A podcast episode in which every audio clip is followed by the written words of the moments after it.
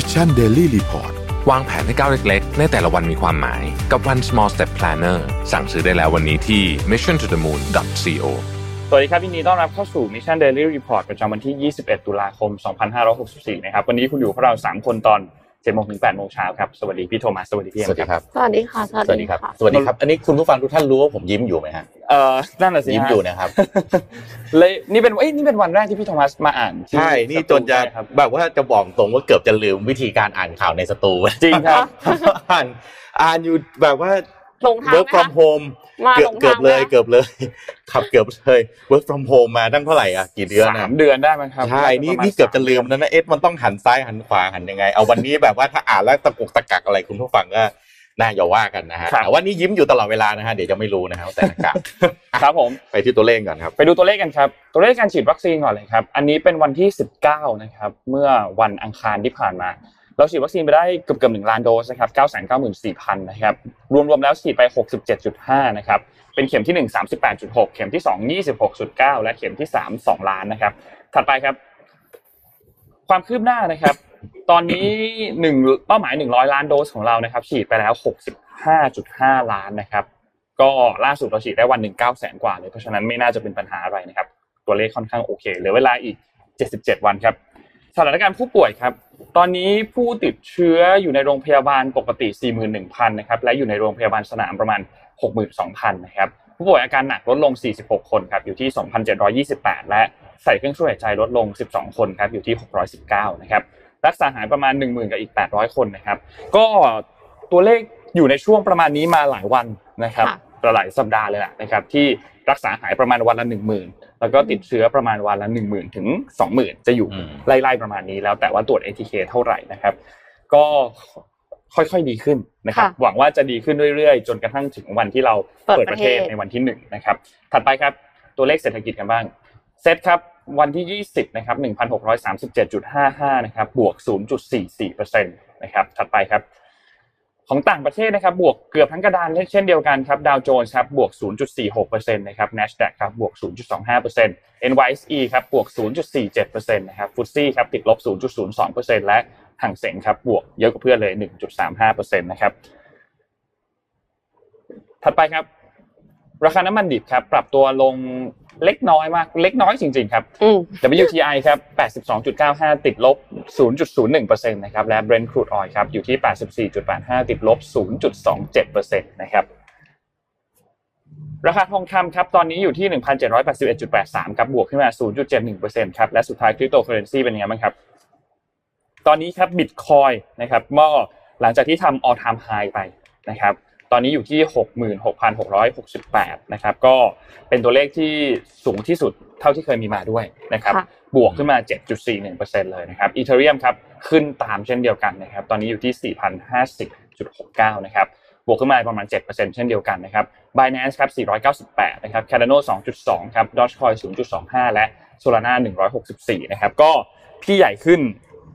น้องๆก็ขึ้นตาม นะครับสำหรับคริปโตเคอเรนซีในช่วง 24 ชั่วโมงที่ผ่านมานะครับ ก็ เป็นต้องบอกว่าเป็นช่วงที่ใครถือครองทรัพย์สินคริปโตเคอเรนซีอยู่ก็น่าจะยิ้มออกหลังจากที่มีลงกันมาหนักหน่วงช่วงหนึ่งนะครับ แล้วก็ค่อยมาขึ้นในช่วงสัปดาห์สองสัปดาห์ที่ผ่านมา ก็น่าจะมีหลาย ๆ ปัจจัยที่ส่งผลกระทบต่อเรื่องนี้ครับ อืมครับอะข่าวแรกเรื่องอะไรกันดีพี่พาไปอัปเดตเรื่องนี้ดีไหมเรื่องล่าสุดของ Evergrande ครับค่ะอ๋อล่าสุดนะฮะดีครับ Reuters ก็อ่าและอาทิตย์ที่แล้วเนี่ยนะครับ Evergrande ก็มีการผิดนัดชำระหนี้เป็นครั้งที่3นะครับหลังจากเดือนที่แล้วประมาณช่วงปลายเดือนกันยา ถ้าจำไม่ผิดวันที่ 24 งวดที่ 1 28 งวดที่2นะครับแล้วก็เมื่อประมาณอาทิตย์ที่ผ่านมาเนี่ยถึงงวดที่3นะครับผิดนัดชำระสามรอบนะครับ Reuters ก็รายงานว่าความล้มเหลวในการเจรจาขายอาคารสำนักงานในฮ่องกงครับเป็น อีกหนึ่งต้นเหตุนะครับที่ทำให้ Evergrande นะครับไม่สามารถที่จะชำระหนี้ได้น่าจะเป็นต้นเหตุนะครับ โดย Evergrande นะครับพยายามที่จะขายสินทรัพย์บางส่วน เพื่อจะนำเงินไปชำระหนี้ที่มูลค่าถ้าจำกันได้นะครับสามแสนล้านเหรียญสหรัฐ หรือประมาณเกือบ 1 ล้านล้านบาทนะครับแล้วก็ความล้มเหลวครั้งนี้ก็เลยทำให้ Evergrande ก็ต้องเป็นสาเหตุที่ทำให้ผิดนัดชำระหนี้เป็นครั้งที่3นะครับ โดยบริษัทที่ Evergrande ดีลด้วย แล้วก็จะมีการพูดคุยกันเพื่อที่จะเข้ามาซื้อสินทรัพย์ต่าง ๆ ของ Evergrande นั้น นั้นนะครับ ก็คือเย่ชิวนะครับเย่ชิวเนี่ยเป็นบริษัทที่ตั้งอยู่ในกวางโจวนะครับ ซึ่งอยู่ทางภาคตะวันออกเฉียงใต้ของจีนนะครับ จริง ๆ เกือบจะบรรลุข้อตกลงกันได้แล้วนะครับ ในการซื้ออาคารนะครับ China Evergrande Center ซึ่งมีความสูง 26 ชั้น ตั้งอยู่ที่เขตว่านจ่ายนะครับ ของฮ่องกงเมื่อเดือนสิงหาคมที่ผ่านมาเขตว่านจ่ายเนี่ยง่าย ๆ ก็คือว่าคล้ายๆกับเป็นสาทรของฮ่องกงก็คือ ตึกสูงสูงเคสเศรษฐกิจพวกการเงินพวกออฟฟิศนะครับ ก็จะอยู่ตรงนั้นเยอะแล้วก็ราคาแพงมากนะครับ โดยอาคารดังกล่าวนี่ก็เป็นสำนักงานใหญ่ของ Evergrande ในฮ่องกงนะครับ โดยเรื่องของการสะดุดของดีลครั้งนี้นะครับ เกิดจากการที่บอร์ดของเย่ชิวเอเนี่ยออกมาคัดค้านนะครับ โดยยกเหตุผลเรื่องของปัญหาหนี้ที่ยังไม่ได้รับการแก้ไขของ Evergrande ซึ่งอาจจะทำให้ดีลเนี่ยเกิดความยุ่งยากหลายประการนะครับ แล้วก็ทำให้บอร์ดเนี่ยไม่มั่นใจในการที่จะอนุมัติให้เย่ชิลเข้าไปทำดีลนี้กับ Evergrande นด์นะครับ โดยในช่วงไม่กี่เดือนที่ผ่านมานี้นะครับ Evergrande พยายามที่จะรวบรวมสินทรัพย์แล้วก็เงินนะครับผ่านการโละขายทรัพย์สินต่างๆ ตั้งแต่อสังหาริมทรัพย์ไปถึงหุ้นในบริษัทนะครับทั้งในจีนแผ่นดินใหญ่แล้วก็ฮ่องกงนะครับอย่างไรก็ดีครับทั้ง Evergrande แล้วก็เย่ชิลยังไม่ออกมาแสดงความคิดเห็นใด ๆ ต่อประเด็นนี้นะครับในขณะที่แหล่งข่าว ก็ยังปฏิเสธที่จะเปิดเผยตัวตนนะครับ เอเวอร์แกรนด์ฮะซื้ออาคารที่อยู่ที่ย่านหว่านไจ๋แห่งนี้เนี่ยนะครับ ก็จากบริษัทในเครือ Chinese Estate Holding นะครับในราคา 1,610 ล้านเหรียญสหรัฐ ก็ตีเป็นเงินไทยประมาณ 53,000 ล้านบาทตั้งแต่ปี 2518 นะครับการซื้ออาคารดังกล่าวของ Evergrande ก็ถือเป็นการสร้างสถิติการซื้ออาคารพาณิชย์ในฮ่องกงด้วยราคาต่อตารางฟุตที่สูงที่สุดในเวลานั้นนะครับแล้วก็ทำให้ Evergrande กลายเป็นผู้ครองอสังหาริมทรัพย์ที่ใหญ่ที่สุดแห่งหนึ่งของฮ่องกงเลยนะครับ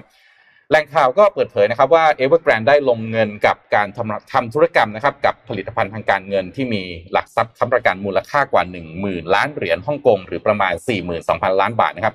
ซึ่งนั่นหมายความว่า Evergrande จะมีเงินสดในการเอาไปใช้หนี้จำนวนจำกัด โดยเป็นเงินจากการขายอาคารแห่งนี้เท่านั้น เพราะฉะนั้นพอดิวนี้ล่ม ก็เลยทำให้ Evergrande ไม่สามารถที่จะชำระหนี้ได้นะครับ น่าสนใจว่าอนาคตของ Evergrande ครับจะเป็นอย่างไร โดยบอร์ดของยูเอชิวนะครับซึ่งมุ่งเน้นเรื่องการพัฒนาสังหาริมทรัพย์ในเขตเศรษฐกิจพิเศษ ซึ่งอยู่ในพื้นที่ Greater Bay Area Greater Bay Area คืออะไรบ้าง กวางตุ้งฮ่องกงมาเก๊านะครับ ก็จะมีสำนักงานอยู่ในฮ่องกงนะครับ เริ่มกังวลเกี่ยวกับความไม่แน่นอนของข้อตกลงนะครับ ซึ่งในช่วงเวลาที่อนาคตของ Evergrande เนี่ยยังคลุมเครือนะครับ แหล่งข่าวก็ให้ข้อมูลว่าในช่วงเดือนสิ้นเดือนสิงหาคมนะครับ Yuexiu ก็ยังได้รับคำแนะนำจากทางการในเมืองกวางโจวด้วย ให้ระงับการซื้ออาคารสำนักงานดังกล่าวนะครับ ก็จริงๆแล้วกวางโจวเอเวอร์แกรนด์อยู่ในกวางโจวใช่ไหมฮะแต่ทางการกวางโจวเองก็เตือน Yuexiu ที่อยู่ในกวางโจวว่าอย่าไปทำดีลนี้เลย เพราะฉะนั้นค่อนข้างจะเห็นภาพชัดเจนว่าทางการจีนก็อาจจะไม่อุ้มชัดเจนมากนะครับเอเวอร์แกรนด์อาจจะเจอปัญหาแล้วก็คงต้องแก้ปัญหาด้วยตัวเองจริง ๆ นะครับ ก็ข้อตกลงนี้พอถูกระงับในช่วงปลายเดือนสิงหาคมนะครับที่รัฐบาลเมืองกวางโจวต้องการตรวจสอบสถานะทางการเงินของเอเวอร์แกรนก่อน เพื่อทำความเข้าใจเกี่ยวกับเงินที่จะได้จากการขายสินทรัพย์คือทางการไม่มั่นใจว่า ต่อให้เอเวอร์แกรนขายสินทรัพย์นี้ได้แล้วเนี่ยก็จะเอาเงินไปทำอะไรนะครับ อาจจะมีหนี้อย่างอื่นที่ซุกอยู่อีกมากมายหรือเปล่านะครับ ก็แหล่งข่าวก็ให้ข้อมูลตรงกันนะครับว่าปัจจุบัน Evergrande ก็อยู่ระหว่างการเจรจาขั้นสุดท้าย เพื่อจะขายหุ้นอีก 51%ของบริษัทจัดการทรัพย์สิน Evergrande Property Service ให้กับ Hobson Development นะครับซึ่งข้อตกลงนี้ก็จะทำให้ได้เงินอีกประมาณ 20,000 ล้านเหรียญฮ่องกงหรือประมาณ 85,000 ล้านบาทนะครับทั้งสองฝ่ายก็กำลังอยู่ในการพูดคุย แล้วก็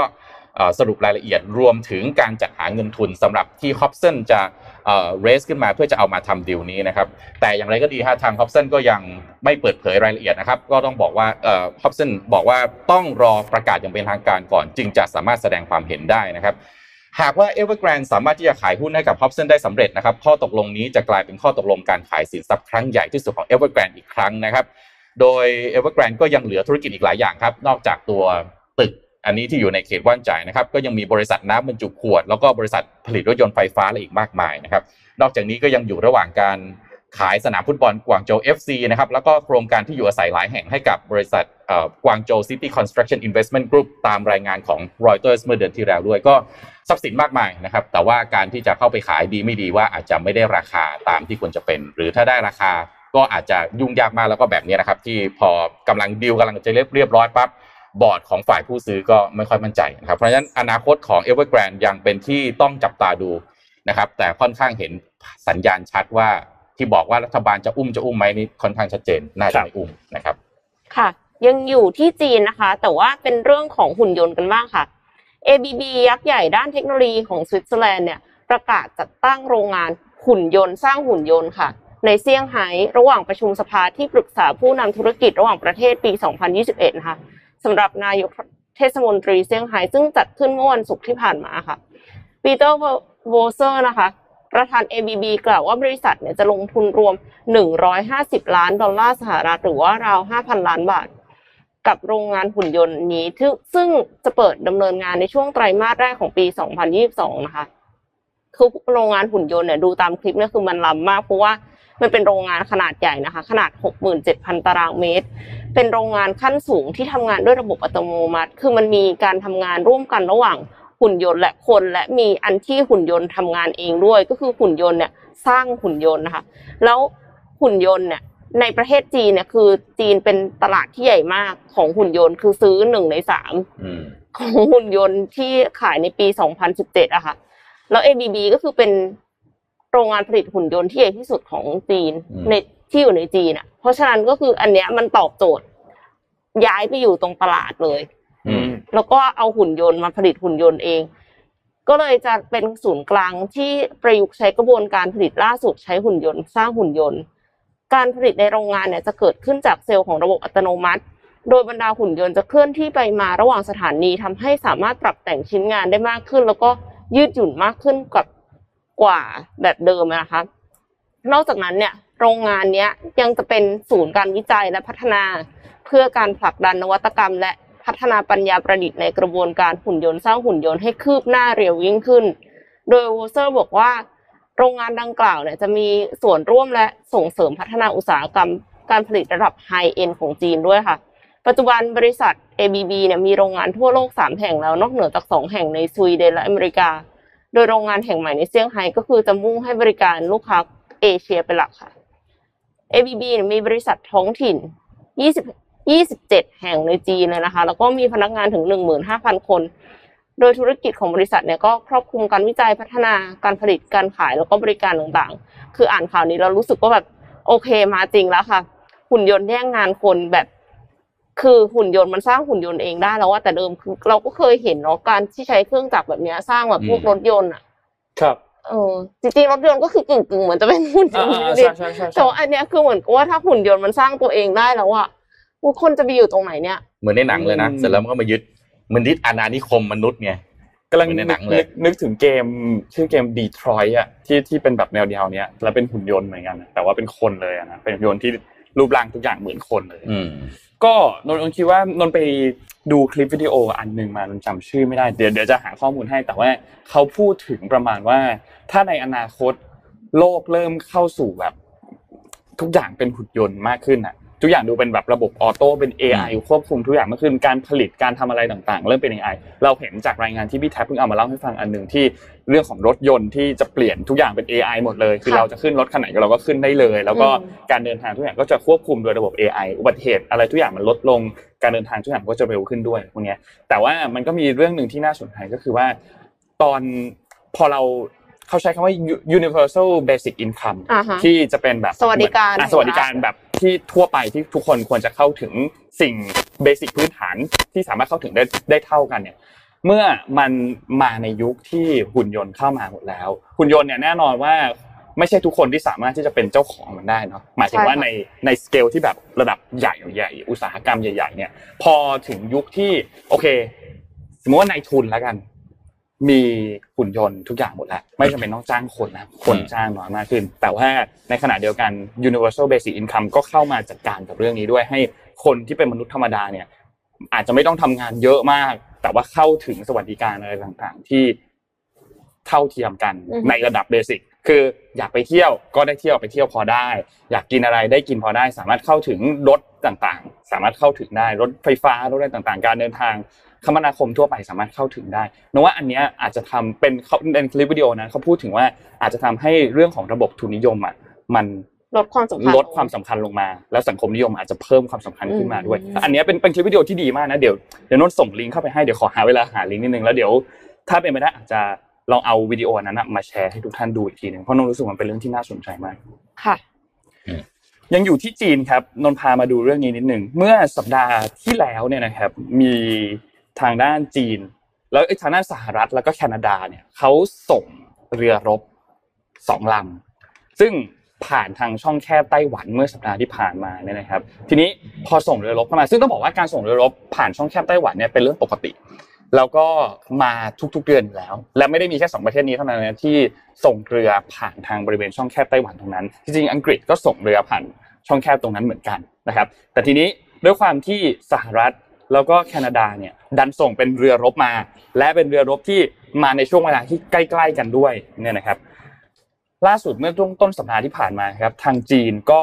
ออกประนามกองทัพของจีน ออกประนามสหรัฐแล้วก็แคนาดานะครับ บอกว่าเป็นการร่วมมือกันเพื่อคุกคามสันติภาพและเสถียรภาพในภูมิภาคอย่างร้ายแรงนะครับทางด้านของกองบัญชากองบัญชาการยุทธ บริเวณตะวันออกของกองทัพปลดปล่อยประชาชนจีนเนี่ยนะครับ ก็ได้ติดตามแล้วก็เตรียมพร้อมเฝ้าระวังการเดินทางเรือรบของทั้งสองประเทศนะครับ แล้วก็ยืนยังคงยืนยันว่าไต้หวันเนี่ยเป็นส่วนหนึ่งของดินแดนจีน แล้วก็จีนจะตอบโต้การกระทำดังกล่าวนะครับ ก็บอกว่าทั้งสองเนี่ยสมรู้ร่วมคิดกันนะครับแล้วก็ไต้หวันเนี่ยเป็นส่วนหนึ่งของดินแดนจีนอย่างเด็ดขาด ซึ่งกองกำลังยุทธบริเวณจะเฝ้าระวังพื้นที่นี้ในระดับที่สูง และเตรียมที่จะตอบโต้การยั่วยุทั้งหมดอย่างเฉียบขาดนะครับ ก็ เป็นจุดหนึ่งที่ค่อนข้างน่าสนใจครับ เพราะว่าในช่วงเวลาตอนนี้ในพื้นที่บริเวณแถวๆนั้นทั้งตัวน่านน้ำเองแล้วก็น่านฟ้าเองเนี่ยนะครับ ก็มีจีนเองก็เคยส่งทางด้านของเครื่องบินกองทัพประมาณ 150 วันเข้ามาในช่วง 4 วันนะครับ แล้วก็สหรัฐเองก็มีการส่งเรือรบไปแคนาดาส่งเรือรบไป อังกฤษเองก็ส่งเรือเดินทางผ่านทางช่องแคบไต้หวันเมื่อเดือนที่ผ่านมาด้วยเหมือนกันนะครับ ก็ เริ่มมีความไม่พอใจเกิดขึ้นอยู่ในนั้นอยู่แล้ว มันคุกรุ่นอยู่อยู่สักพักอยู่แล้วนะครับ รอแค่ว่าจะประทุตอนไหนเท่านั้นเองนะครับสำหรับปัญหาเรื่องนี้นะครับ วันนี้พี่โทมัสมีรายละเอียดเกี่ยวกับเรื่องของไต้หวันหลายเรื่องมาเล่าให้เราฟังวันด้วยนี้จีนวันนี้จีนอ่าอาวันทิตย์จีนที่แล้วใช่ครับนี่เอ่อ entertain ทุกท่านด้วยจะเรียก entertain หรือเปล่าไม่เชิงอืมแล้วมันก็เป็นเรื่องความเป็นมาอ่าพื้นเพของการเกิดขึ้นของไต้หวันครับนะครับ ก็ในช่วงประมาณอ่า ที่มีการเปลี่ยนผ่านนะครับ คือยุคของจีนเนี่ยต้องบอกว่ามันเริ่มมาตั้งแต่ประมาณนู้นมันประวัติศาสตร์เขาสี่ห้าพันปีนะครับ แล้วก็มันมีแบ่งง่ายๆสามยุคยุคโบราณ ยุคโบราณนี่คือตั้งแต่เมื่อไหร่ถ้าเขาเขาเจ็บเก็บกันมาเก็บข้อมูลกันมาเนี่ยฮะตั้งแต่ 2,100 ปีได้อะก่อนก่อนก่อนคริสตศักราชอะนะครับแล้วก็จนมาเป็นยุคจักรวรรดิเนี่ยก็คือตั้งแต่จินสี่ฮ่องเต้มีการรวบรวมนะครับอ่า แผ่นดินเข้าด้วยกันก็ประมาณสัก 200 ปีก่อนเอ่อคริสตศักราชนะครับจนมาถึงเอ่อจีนยุคใหม่เนี่ยก็คือสาธารณรัฐจีน สาธารณรัฐจีนก่อนนะก็คือตอนยังไม่ที่มีปเอ่ระอชาชนนะดรซุนยัตเซนมีการเอ่อปฏิวัตินะครับแล้วจนสุดท้าย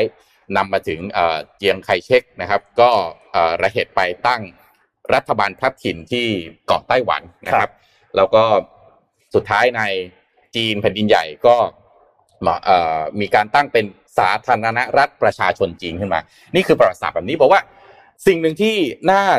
ติดตามและน่าสนใจวันนี้อยากจะชวนชวนคุณผู้ฟังทุกท่านไปติดตามด้วยกันนะครับ ช่วงที่จีนมีความเจริญรุ่งเรืองมากๆ แล้วก็มีการเดินเรือออกไปกระจายไปในหลาย ๆ พื้นที่ครับ นั่นคือในยุคของราชวงศ์หมิงครับพาวันนี้จะพาทุกท่านย้อนกลับไปประมาณสัก 700 7ถึง800 ปีที่แล้ว ในยุคราชวงศ์หมิงซึ่งมีการแผ่ขยาย อิทธิพลแล้วก็การเดินทางไปไกลรวมถึงมาที่ประเทศไทยด้วยยุคนั้นนะครับ มีแม่ทัพนายพลคนหนึ่งแล้วกันนะครับ ชื่อว่าเจิ้งเหอนะครับ เจิ้งเหอคือใครวันนี้มาลองฟังดูนะครับทุกท่านคงจะทราบกันว่าคงจะเห็นกันอยู่แล้วนะครับ ว่าชาวจีนแผ่นดินใหญ่เนี่ยมีการอพยพย้ายถิ่นฐานไปดินแดนทั่วโลกมาเป็นเวลาเป็นพันๆปีแล้วนะครับ มี อุปอุปลักษณะนิสัยก็คือไม่ว่าจะไปที่ไหนก็จะมีการเกาะกลุ่มกันเหนียวแน่น เราก็จะเห็นใช้หน้าทาวเกิดขึ้นในแต่ละที่คำถามคือแล้ววัฒนธรรมอย่างเงี้ยมันเกิดขึ้นตั้งแต่เมื่อไหร่นะครับก็ย้อนกลับไปประมาณเกือบ 1,000 ปีที่แล้วนะครับเกี่ยวกับเรื่องราวอันน่าสนใจแล้วก็ยิ่งใหญ่ของเจิ้งเหอนะครับชาวจีนที่เปรียบประดุจเทพเจ้าแห่งการเดินเรือรอบโลกถ้า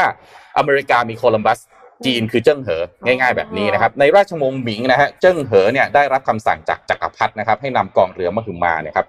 ส่งชาวจีนนับหมื่นหมื่นคนนะฮะออกไปสำรวจทะเลจีนใต้บริเวณมหาสมุทรอินเดียนะครับ โดยการเดินเรือเนี่ยต้องใช้เวลาเดินทางนานนับปีนะฮะก็ต้องไปเสี่ยงเป็นเสี่ยงตายในทะเลชาวบ้านก็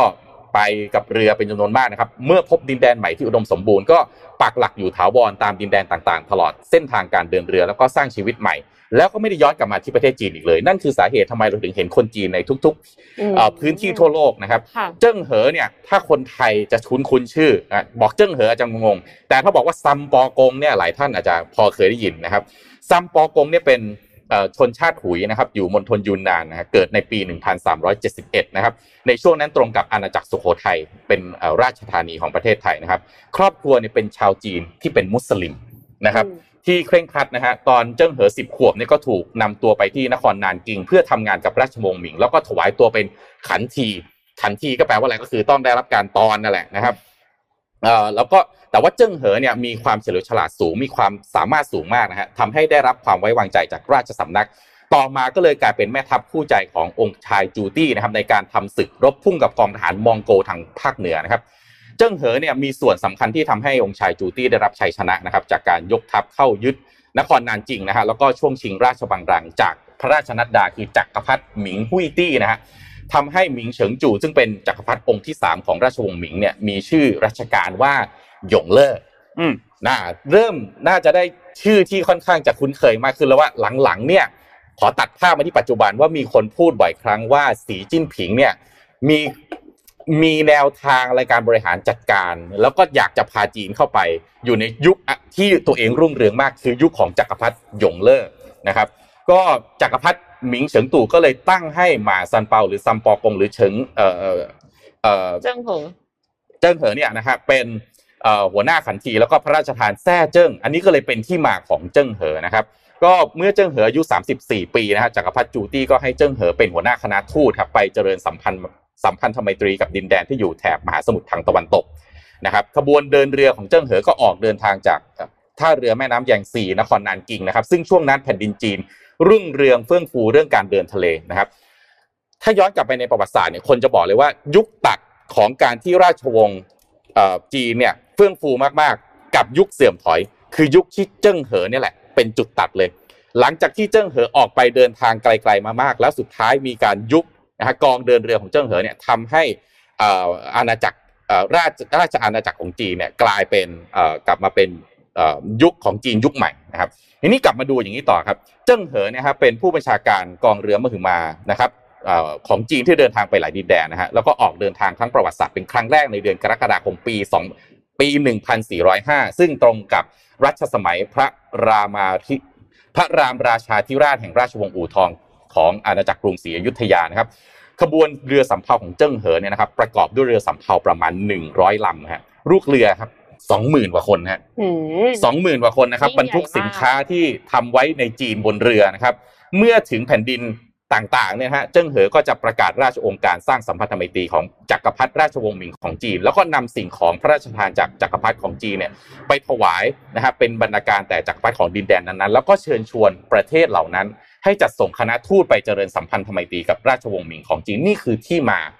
ว่าแต่ละประเทศที่เริ่มมีสัมพันธไมตรีในการทูตกับจีนเนี่ยเกิดขึ้นในยุคนี้นะครับค่ะโดยเจิ้งเหอเนี่ยก็เดินทางรอบโลกนะครับถึง 7 ครั้งนะครับ ในช่วงที่เดินทางหนักๆเลยคือ1 1,405 จนถึง 1,433 นะครับ โดยการเดินทางครั้งแรกที่เกิดขึ้นในปี 1,405 เนี่ยครับมีเรือขนาดเอ่อ60 ลำ แล้วก็ขนาดเล็ก 255 ลำ ลูกเรือทั้งหมด 27,000 กว่าคนเนี่ยนะครับ ไปเดินทางไปที่สวามลกาสุมาตรานะครับ แล้วก็ต่อไปยังลังกานะครับขากลับก็นำคณะทูตจากเมืองต่างๆ เหล่านี้นะครับมาเข้าเฝ้าจักรพรรดิหยงเล่อนะครับ แล้วก็ตามมาด้วยการเดินทางครั้งต่อมาติดๆกันเลยคือ 1,407 ถึง 1,409 นะครับ โดยในการมาเยือนครั้งที่ 2 เจิ้งเหอเนี่ยได้มีส่วนในการปรับเปลี่ยนโฉมหน้าการเมืองภายในของประเทศไทยคือในยุคของกรุงศรีอยุธยาเป็นสำคัญด้วย ซึ่งปีนั้นเนี่ยเจิ้งเหอเดินทางมาถึงกรุงศรีอยุธยาเป็นปีที่สมเด็จพระนครินทราธิราชหรือหรือเจ้านครอินฮะได้ขึ้นเสวยราชสมบัติกรุงศรีอยุธยาครับแต่ก่อนที่เจิ้งเหอจะมาเยือนไทยนั้นนะครับ ทั้งอู่ทองแล้วก็สุพรรณภูมิเนี่ยมีการแข่งแย่งชิงอำนาจกันแบบถึงพริกถึงขิงเลยนะฮะโดยสองเจ้าอาณาจักรคือสมเด็จ พระรามราชาแห่งอู่ทองแล้วก็เจ้านครอินแห่งสุวรรณภูมิเนี่ยถือเป็นคู่แค้นสายโลหิตอย่างแท้จริงเลยนะครับ โดยฝ่ายที่ได้รับการสนับสนุนจากจีนมากกว่าก็คือเจ้านครอินทร์ฮะเนื่องจากราชวงศ์สุพรรณภูมิเนี่ยมีความสัมพันธ์แนบแน่นกับราชวงศ์หมิงมาตั้งแต่เดิมนะฮะเมื่อเจิ้งเหอเนี่ยนำพระราชสารจากจักรพรรดิจีนมาถึงเมืองไทยก็ตรงไปที่อินทรบุรี เยี่ยมเจ้านครอินก่อนนะครับ เสร็จแล้วค่อยมาเข้าเฝ้าพระรามา รามราชาที่กรุงศรีอยุธยาพร้อมทั้งแสดงอาการที่อาจจะ ไม่ได้อยากจะเจริญสัมพันธไมตรีมากนักนะครับ ก็เลยสุดท้ายนะฮะเลยทำให้ความอดทนของกษัตริย์แห่งราชวงศ์อู่ทองสิ้นสุดลงนะครับเมื่อเจิ้งเหอกลับไปสมเด็จพระรามาราชาจึงสั่งให้จับกลุ่มทหาร แล้วก็พรรคพวกของเจ้านครอินทั้งหมดทำให้เจ้านครอินต้องยกทัพจากเมืองอินบุรีมาบุกกรุงศรีอยุธยา ปรากฏว่าทัพของผู้มาเยือนเป็นฝ่ายชนะ แล้วก็ยึดกรุงศรีได้นะฮะทำให้ความสัมพันธ์ไทยจีนตั้งแต่ยุคนั้น เลยแนบแน่นตั้งแต่นั้นเป็นต้นมา นี่เพิร์พอจะเห็น ภาพแล้วไหมครับว่าสิ่งที่เกิดขึ้นในจีน มันมีส่วนมากระทบจะเรียกว่ากระทบไม่เชิง มีอิทธิพลนะฮะต่อการการเมืองการปกครองในบ้านเราอย่างไรนะครับ ก็หลังจากนั้นครับเจิ้งเหอก็เดินทางวนเวียนอยู่ในแถบเอเชียคเนแล้วก็เอเชียใต้นะครับ แล้วก็การเดินทางต่างๆเนี่ยนะฮะก็เป็นการบุกเบิกเส้นทางการค้าใหม่นะครับ ขยายขอบเขตการเดินทางสู่คาบสมุทรอาระเบียแล้วก็เมือง ชายฝั่งตะวันออกของทวีปแอฟริกาใต้เป็นผลสำเร็จด้วยนะครับไปไกลถึงขนาดนั้นนะในยุคนั้นนะเกือบพันปีที่แล้วเนี่ยฮะเดินทางจากจีนเนี่ยไปถึงแอฟริกานะครับ แล้วก็ของขวัญที่ซัมปอกงหรือว่าเจิ้งเหอเอากลับมาเนี่ยตอนนั้นคือกิเลนฮะกิเลนนั่นคือยีราฟนั่นแหละนะครับ ก็เลยทำให้จักรพรรดินะครับจีนเนี่ยค่อนข้างจะโปรดปรานมาก เพราะว่ากิเลนเนี่ยก็ถือว่าเป็นสัตว์ที่อะไรนะเป็นสัตว์มงคลใช่ไหมฮะ หลายอย่างเลยครับที่ทางเจิ้งเหอเนี่ยเดินทาง แล้วก็เอากลับไปที่ประเทศจีน แล้วก็ทำให้ประเทศจีนเนี่ยเจริญนะครับสัมพันธไมตรี แล้วก็จะแบบว่าจะเรียกว่าเป็นต้นแบบของการล่าอาณานิคมภาคพื้นทะเลก็ได้นะครับ เพราะหลายพื้นที่ทางตะวันออกแล้วก็ตะวันตก แล้วก็ข้าสมุทรต่างๆเนี่ยก็ถูกเข้าควบคุมโดยจีนนะครับ เช่น การโจมตีท่าเรือเก่าในสุมาตราเมื่อปี 1407 นะครับก็มีโจรสลัดที่ถูกจับได้แล้วก็ถูกฆ่าตายไป 5,000 คน หรือเหตุอันรุนแรงในชวานะครับแล้วก็การกดดันข่มขู่พม่าในช่วง ปี 1,400 นะครับ นี่คือตัวอย่างที่บ่งชี้ให้เห็นชัดเจนครับว่ากองกำลังทางเรือของจีนที่ส่งออกไปในช่วง 1,400 ถึงคศ 1,500 นะครับ มีจุดหมายที่จะทำให้ชุมชนการเมืองตลอดย่านน้ำแล้วก็ทำให้จีนได้รับผลประโยชน์ทางการเมืองแล้วก็เศรษฐกิจอย่างมากมายนะครับ ภายหลังการเดินเรือครับครั้งที่ 7 สิ้นสุดลงจีนก็ดำเนิน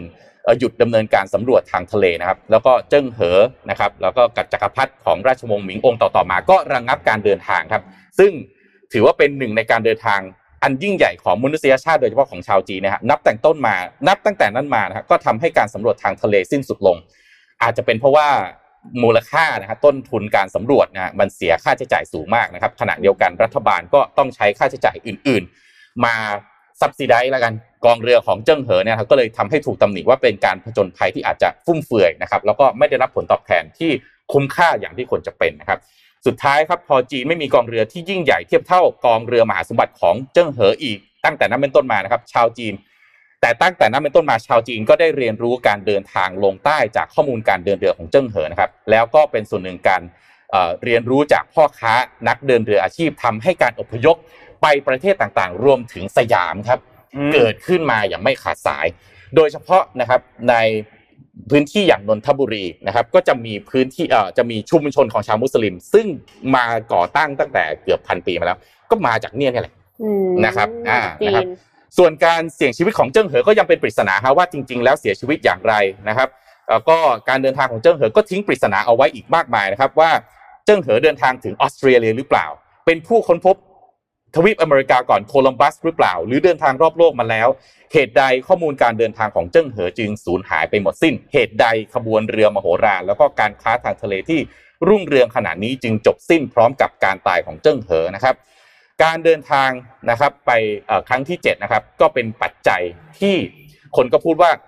เป็นสิ่งที่เร่งให้ราชวงศ์หมิงเสื่อมโทรมหรือเปล่านะครับ แต่ไม่ว่าคำตอบจะเป็นเช่นไรฮะในความเป็นจริงก็คือนับตั้งแต่นั้นมาประเทศจีนก็ ยกเลิกนะครับ แล้วก็ยกเลิกการเปิดประเทศ แล้วก็ดำเนินนโยบายปิดกั้นทางทะเลตัดขาดจากโลกภายนอก อีกต่อมาเป็นเวลาถึง 400 ปี ซึ่งนำมาถึงนำมาซึ่งการถดถอยของวิทยาการความรู้ และก็ความยิ่งใหญ่เหนือน่านน้ำที่เคยมี การเดินทางนะครับทางสมุทรนะฮะของเจิ้งเหอเนี่ยกลายเป็นเส้นแบ่งระหว่างยุคสมัยแห่งความรุ่งเรืองและความเสื่อมโทรมในประวัติศาสตร์อารยธรรมของชนชาติจีนนะครับ ในสังคมไทยนะครับ เจิ้งเหอก็เป็นที่รู้จักกันในชื่อเจ้าพ่อซัมปอกงนะครับ ซึ่งก็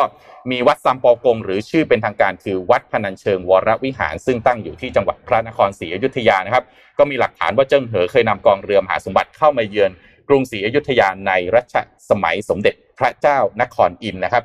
จุดเชื่อมโยงของเรื่องราวของวัดพนัญเชิงกับกองเรือมหาสมบัติของเจิ้งเหอนะครับ ก็อีกประการน่าจะเป็นที่ตั้งของวัดพนัญเชิง ซึ่งอยู่ที่แหลมบางกระจักนะครับ ซึ่งเป็นท่าเรือทางตะวันออกเฉียงใต้ของเมืองกรุงศรีอยุธยาตั้งแต่โบราณนะครับ ตั้งแต่นั้นเป็นต้นมาครับพอในยุคของราชวงศ์หมิงนะครับ หลังจากนั้นก็คือเข้าสู่ราชวงศ์จีนยุคหลังแล้วก็มาถึงยุคของ The Last Emperor คือราชวงศ์ชิง แล้วก็เกิดการปฏิวัตินะครับ ก็ทำให้สุดท้ายกลายมาเป็นเอ่อเจียงไคเชกนะครับ ไปตั้งรัฐบาลพระถิ่นที่ไต้หวัน แล้วก็ทางจีนก็ดำเนินเอ่ออะไรนะการเมืองการปกครองภายใต้ระบอบสังคสัมงนิคยมมนิยม แต่ว่าการเดินทางของเจิ้งเหอเนี่ยแหละครับน่าสนใจที่จะเอามาทบทวนว่าเป็นเอ่อยังเป็นร d แมพที่ทำให้จีนในยุคของสีจิ้นผิง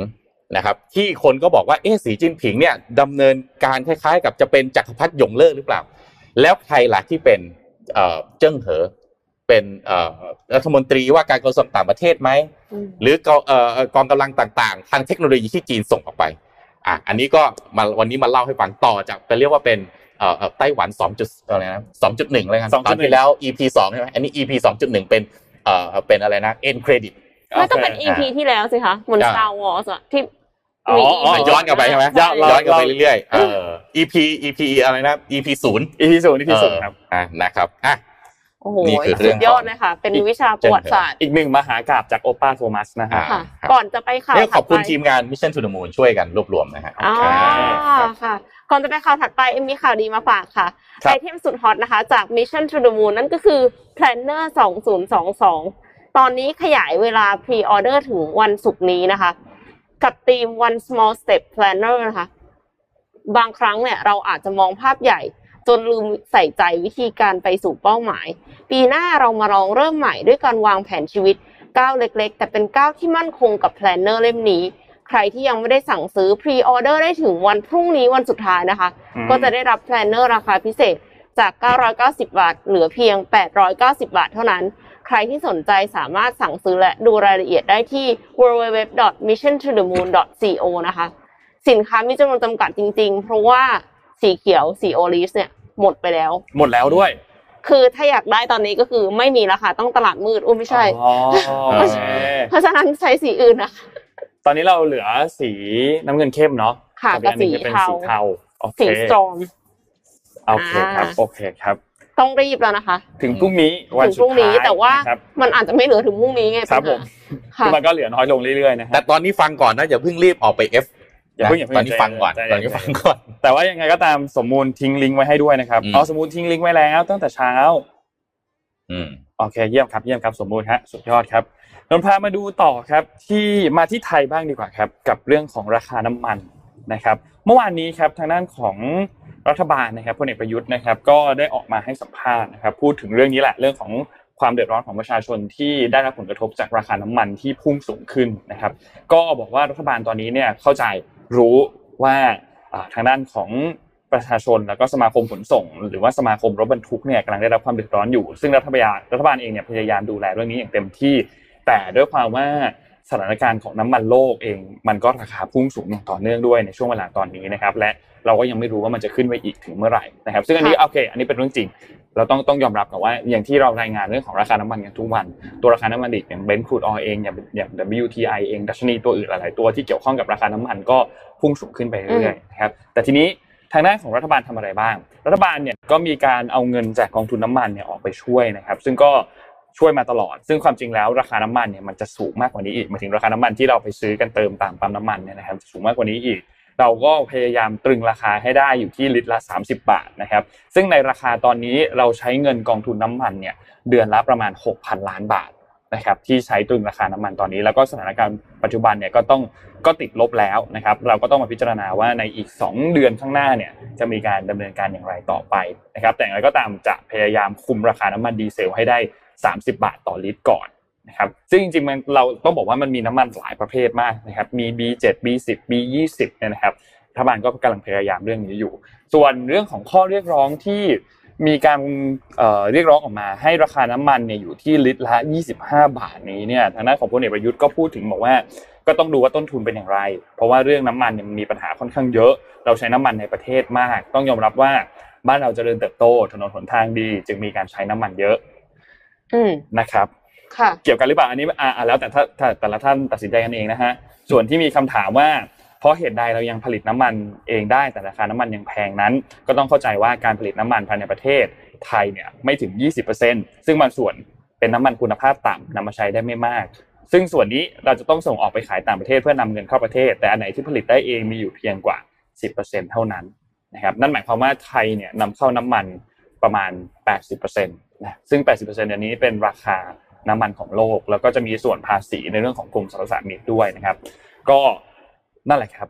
ที่พลเอกประยุทธ์กล่าวถึงเมื่อวานนี้นะครับ นั่นหมายความว่าตัวเลข 25 บาทที่มีการเรียกร้องออกมาจากกลุ่มของรถบรรทุกเนี่ยน่าจะเป็นไปได้ค่อนข้างยากนะครับแต่ 30 บาทอันนี้คิดว่าเป็นไปได้นะครับ ก็ต้องจับตามองทางด้านของม็อบเอ่อ10ล้อกันต่อที่ เมื่อวานนี้เนี่ยเมื่อเมื่อวานซืนเนี่ยออกมาพูดถึงบอกว่าจะให้เวลาประมาณ1สัปดาห์ ให้รัฐบาลจัดการปัญหาเรื่องของราคาน้ำมันให้ได้ ถ้าไม่ได้ก็จะมีการหยุดเดินรถบรรทุก 40%นะครับ 40%เยอะมากเดือดร้อนทั่วประเทศแน่นอนเดือดเดือดร้อนกันทั่วประเทศแน่นอนนะครับ ก็ต้องจับตามองเรื่องนี้อย่างใกล้ชิดครับ เรื่องของสถานการณ์ของราคาน้ำมันนะครับ เพราะว่าตอนนี้เจอกันทั่วโลกจริง ๆ และจริง ๆ แล้วที่ไทยเองก็ไม่ใช่ประเทศเดียวที่เจอ แต่ว่า ที่จีนเองเนี่ยก็เจอปัญหาเรื่องนี้หนักนิดหนึ่งนะครับนนพามาดูต่อเรื่องนี้มันเชื่อมกันคือ ด้วยความที่โอเคปัญหานี้มันเป็นปัญหาที่เราคงไม่พูดไม่ได้ว่ามันเกิดจากโควิด เรื่องของงานขาดแคลนสินค้า ขาดแคลนพลังงานขาดแคลนน้ำมันต่างๆเนี่ยนะครับ BBC มีการทำบทความอันนึงขึ้นมา ซึ่งเรารู้สึกว่าน่าสนใจเลยอยากจะเอามาแชร์ให้ทุกท่านฟังกัน ก็คือบทมันเป็นเรื่องเกี่ยวกับว่า ตอนนี้ในหลาย ๆ ชาติทั่วโลกเนี่ยเขากำลังขาดแคลนพวกสินค้า มีหลายชาติมากที่ขาดแคลนสินค้า และเขาขาดแคลนอะไรกันบ้าง เริ่มต้นที่จีนก่อนเลยครับ ที่จีนเนี่ยตอนนี้อย่างที่ทุกคนทราบว่าจีนกำลังประสบปัญหาในเรื่องของตัวพลังงานนะครับเจอปัญหาเรื่องนี้บ่อยหนักมากๆในตอนนี้นะครับทางด้านของดรมิเคิลเมคันเมดันนะครับก็เป็นดรจากสถาบันออกฟอร์ดนะครับศึกษาเกี่ยวกับเรื่องของพลังงานนะครับเขาก็บอกว่าตอนนี้ จีนเนี่ยมีปัญหาเรื่องของพลังงาน แล้วมันกระทบเยอะมาก ไม่ว่าจะเป็นเรื่องของการผลิตกระดาษอาหารสิ่งทอของเล่นชิปในโทรศัพท์ต่างๆ มันกระทบหมดเลยนะครับ แล้วหลักๆเนี่ยมันมาจากวิกฤตเรื่องของพลังงานไฟฟ้า พอมันมาจากวิกฤตเรื่องของพลังงานไฟฟ้า ซึ่งวิกฤตขนาดไหน มันมีมณฑลกว่า 20 มณฑลในจีนที่ตอนนี้ไฟดับ เพราะว่าขาดขาดแคลนพลังงานไฟฟ้านะครับ ซึ่งพลังงานไฟฟ้าในจีนเนี่ยประมาณเกิน 50%เนี่ยจะมาจากถ่านหิน จีนก็ขาดแคลนถ่านหินด้วยในช่วงเวลาตอนนี้ ซึ่งราคาก็สูงขึ้นทั่วโลกนะครับ บริษัทผู้ผลิตไฟฟ้าเองก็ไม่สามารถที่จะให้คนจีนเนี่ยจ่ายเงินเพิ่มได้ เพื่อจะเอาไปจัดการซื้อถ่านหินมา เพราะว่าก็มีการกำหนดเพดานราคาไว้นะครับทำให้ผู้ผลิตเองก็ไม่มีทางเลือกก็เลยต้องผลิตพลังงานไฟฟ้าออกมาน้อยลงนะครับ ก็นอกจากนี้แล้วยังมีอุปสรรคอื่น ๆ ที่พวก กลุ่มที่ทำเหมืองถ่านหินเนี่ยต้องเจอนะครับเพื่อรักษาสิ่งแวดล้อมให้มากขึ้น ก็จะมีกฎที่เข้มงวดออกมามากขึ้นนะครับนั่นหมายความว่าความต้องการสินค้าจากจีนเองก็สูงขึ้นนะครับ เพราะว่าก็มีการขอให้โรงงานต่างๆเนี่ยคือโอเค ลดการใช้พลังงานหรือไม่ก็ปิดทันทำการไปบางวันเลยนะครับ ส่วนที่สหรัฐครับขาดแคลนอะไรบ้างขาดแคลนกระดาษชำระครับขาดขาดแคลนพวกของเล่นนะครับกระดาษชำระแพงมากนะที่สหรัฐเหมือนเหมือน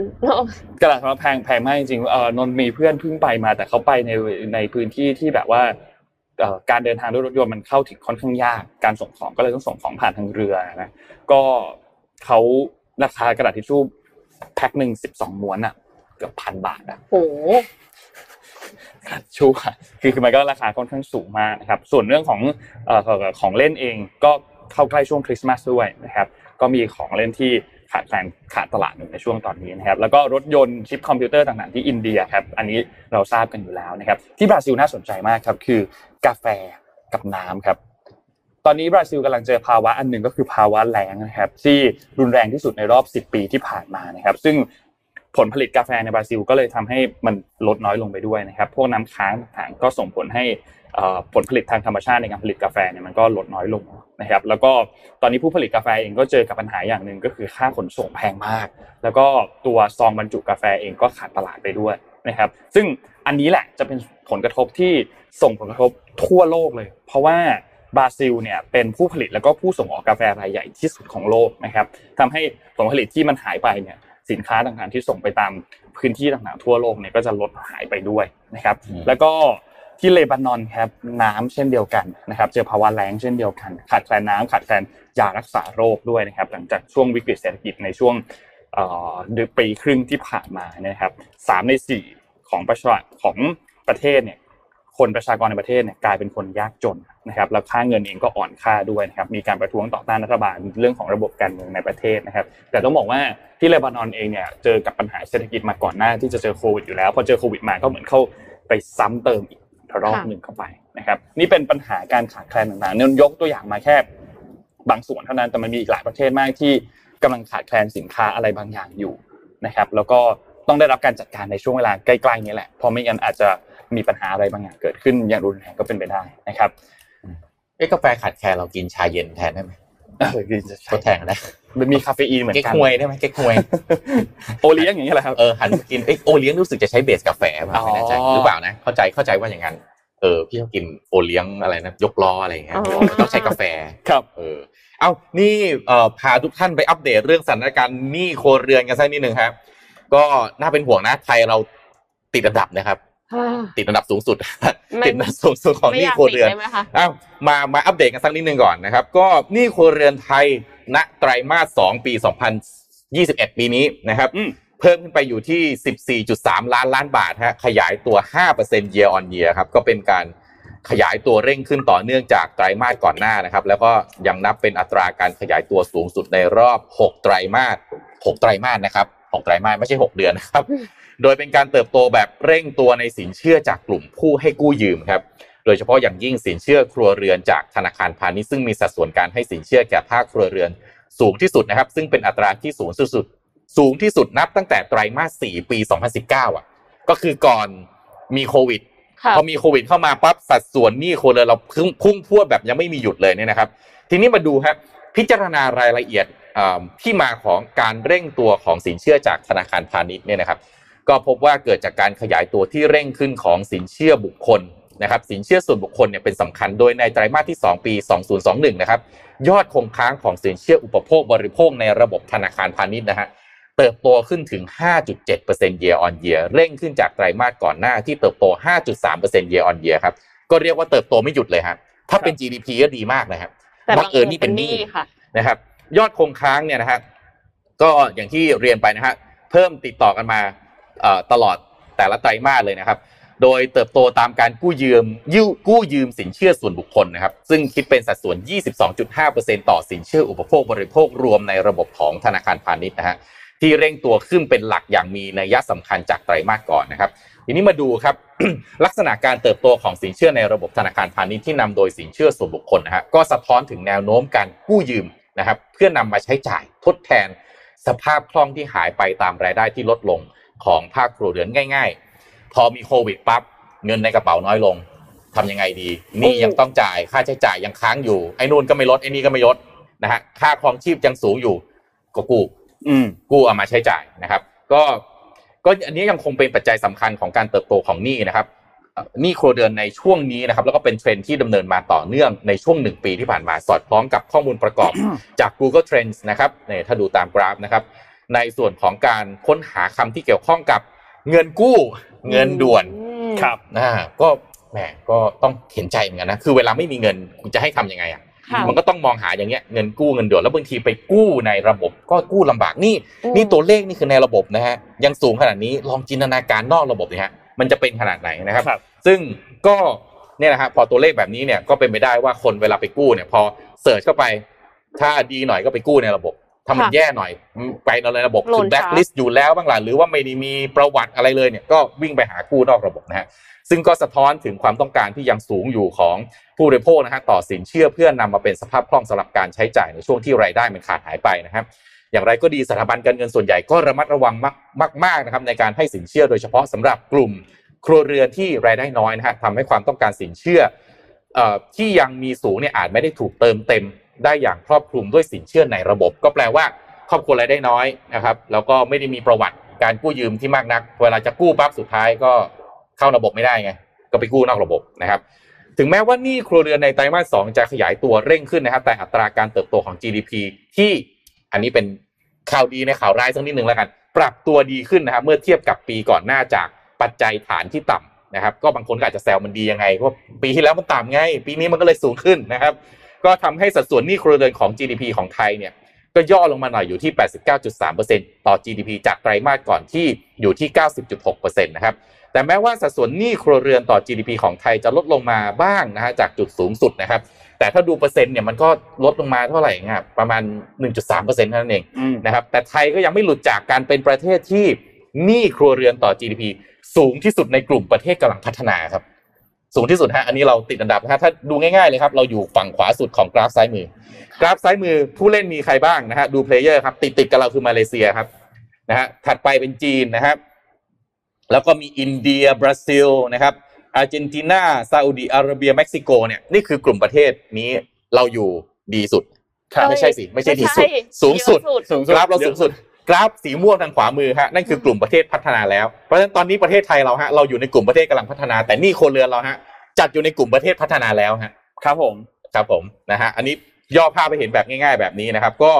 แม่ฟังดูแล้วก็น่ากังวลอืมน่ากังวลแต่ว่าต้องก็ก็ต้องให้ความเรียกว่า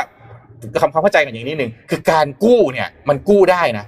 คือกู้มาเพื่อที่จะมาอะไรนะทดแทนในช่วงที่รายได้มันหายไปช่วงหนึ่ง เพื่อให้กิจกรรมธุรกิจ หรือการดำเนินชีวิตมันยังดำเนินต่อได้ แล้วเมื่อโอกาสที่กลับไปหารายได้มันกลับมาได้เนี่ย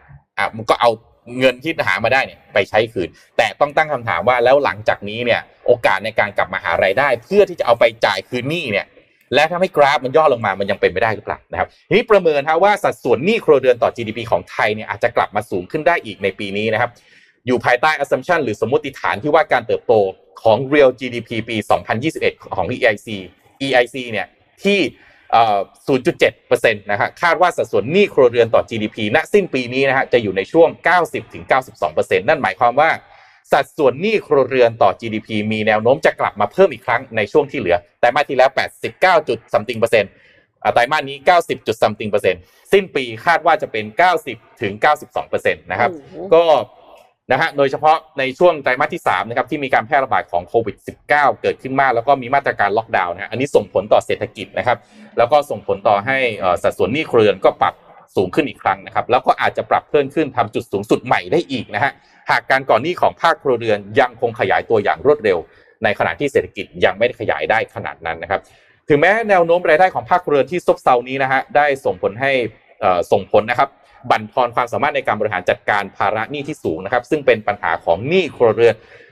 ปัญหาของครัวเรือนส่วนใหญ่ในการชำระหนี้นะครับ โดยเฉพาะในกลุ่มได้รายได้น้อยนะครับ แต่ EIC ก็ได้ทำการสำรวจความคิดเห็นนะครับของผู้บริโภค ซึ่งเรียกว่า EIC Consumer Survey นะครับ ในช่วงวันที่ 27 สิงหาคม ถึง 27 กันยายน ที่ผ่านมานี้นะครับ ก็มีการสอบถามเกี่ยวกับปัญหาภาระหนี้ของผู้บริโภค ก็พบว่าสัดส่วนเกินครึ่งฮะ ประมาณ 55%นะฮะ ของคนที่มีหนี้ประเมินว่าภาระหนี้ของตนเป็นปัญหาในช่วง 6 เดือนที่ผ่านมา ซึ่งอันนี้นับรวมคนที่ตอบว่าภาระการชำระหนี้เป็นปัญหาหนัก และภาระการชำระหนี้เป็นปัญหาอยู่บ้าง ที่น่ากังวลคือสัดส่วนถึง 78%ของกลุ่มคนที่มีรายได้น้อยกว่า 15,000 บาท ต่อเดือนที่มีหนี้ประเมินว่าตนเองเป็นผู้มีปัญหาชำระปัญหาในการชำระหนี้ฮะโดยมีสัดส่วนสูงกว่า1ใน4ของผู้มีรายได้น้อยเป็นผู้ที่มีภาระหนี้หนักหนี้หนักก็คือชักหน้าไม่ถึงหลังอะ กู้แล้วกู้อีกกู้วันนี้ไปจ่ายวันพรุ่งนี้ กู้วันพรุ่งนี้ปั๊บไปจ่ายโอ้แบบคือหนี้มันหนี้สินล้นพ้นตัวนะครับ ก็มาตรการช่วยเหลือที่เป็นส่วนสำคัญครับ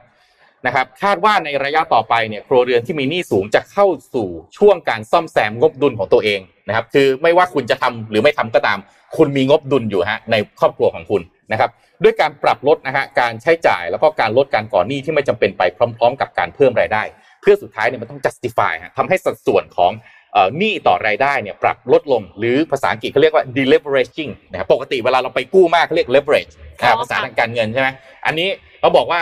ต่อไป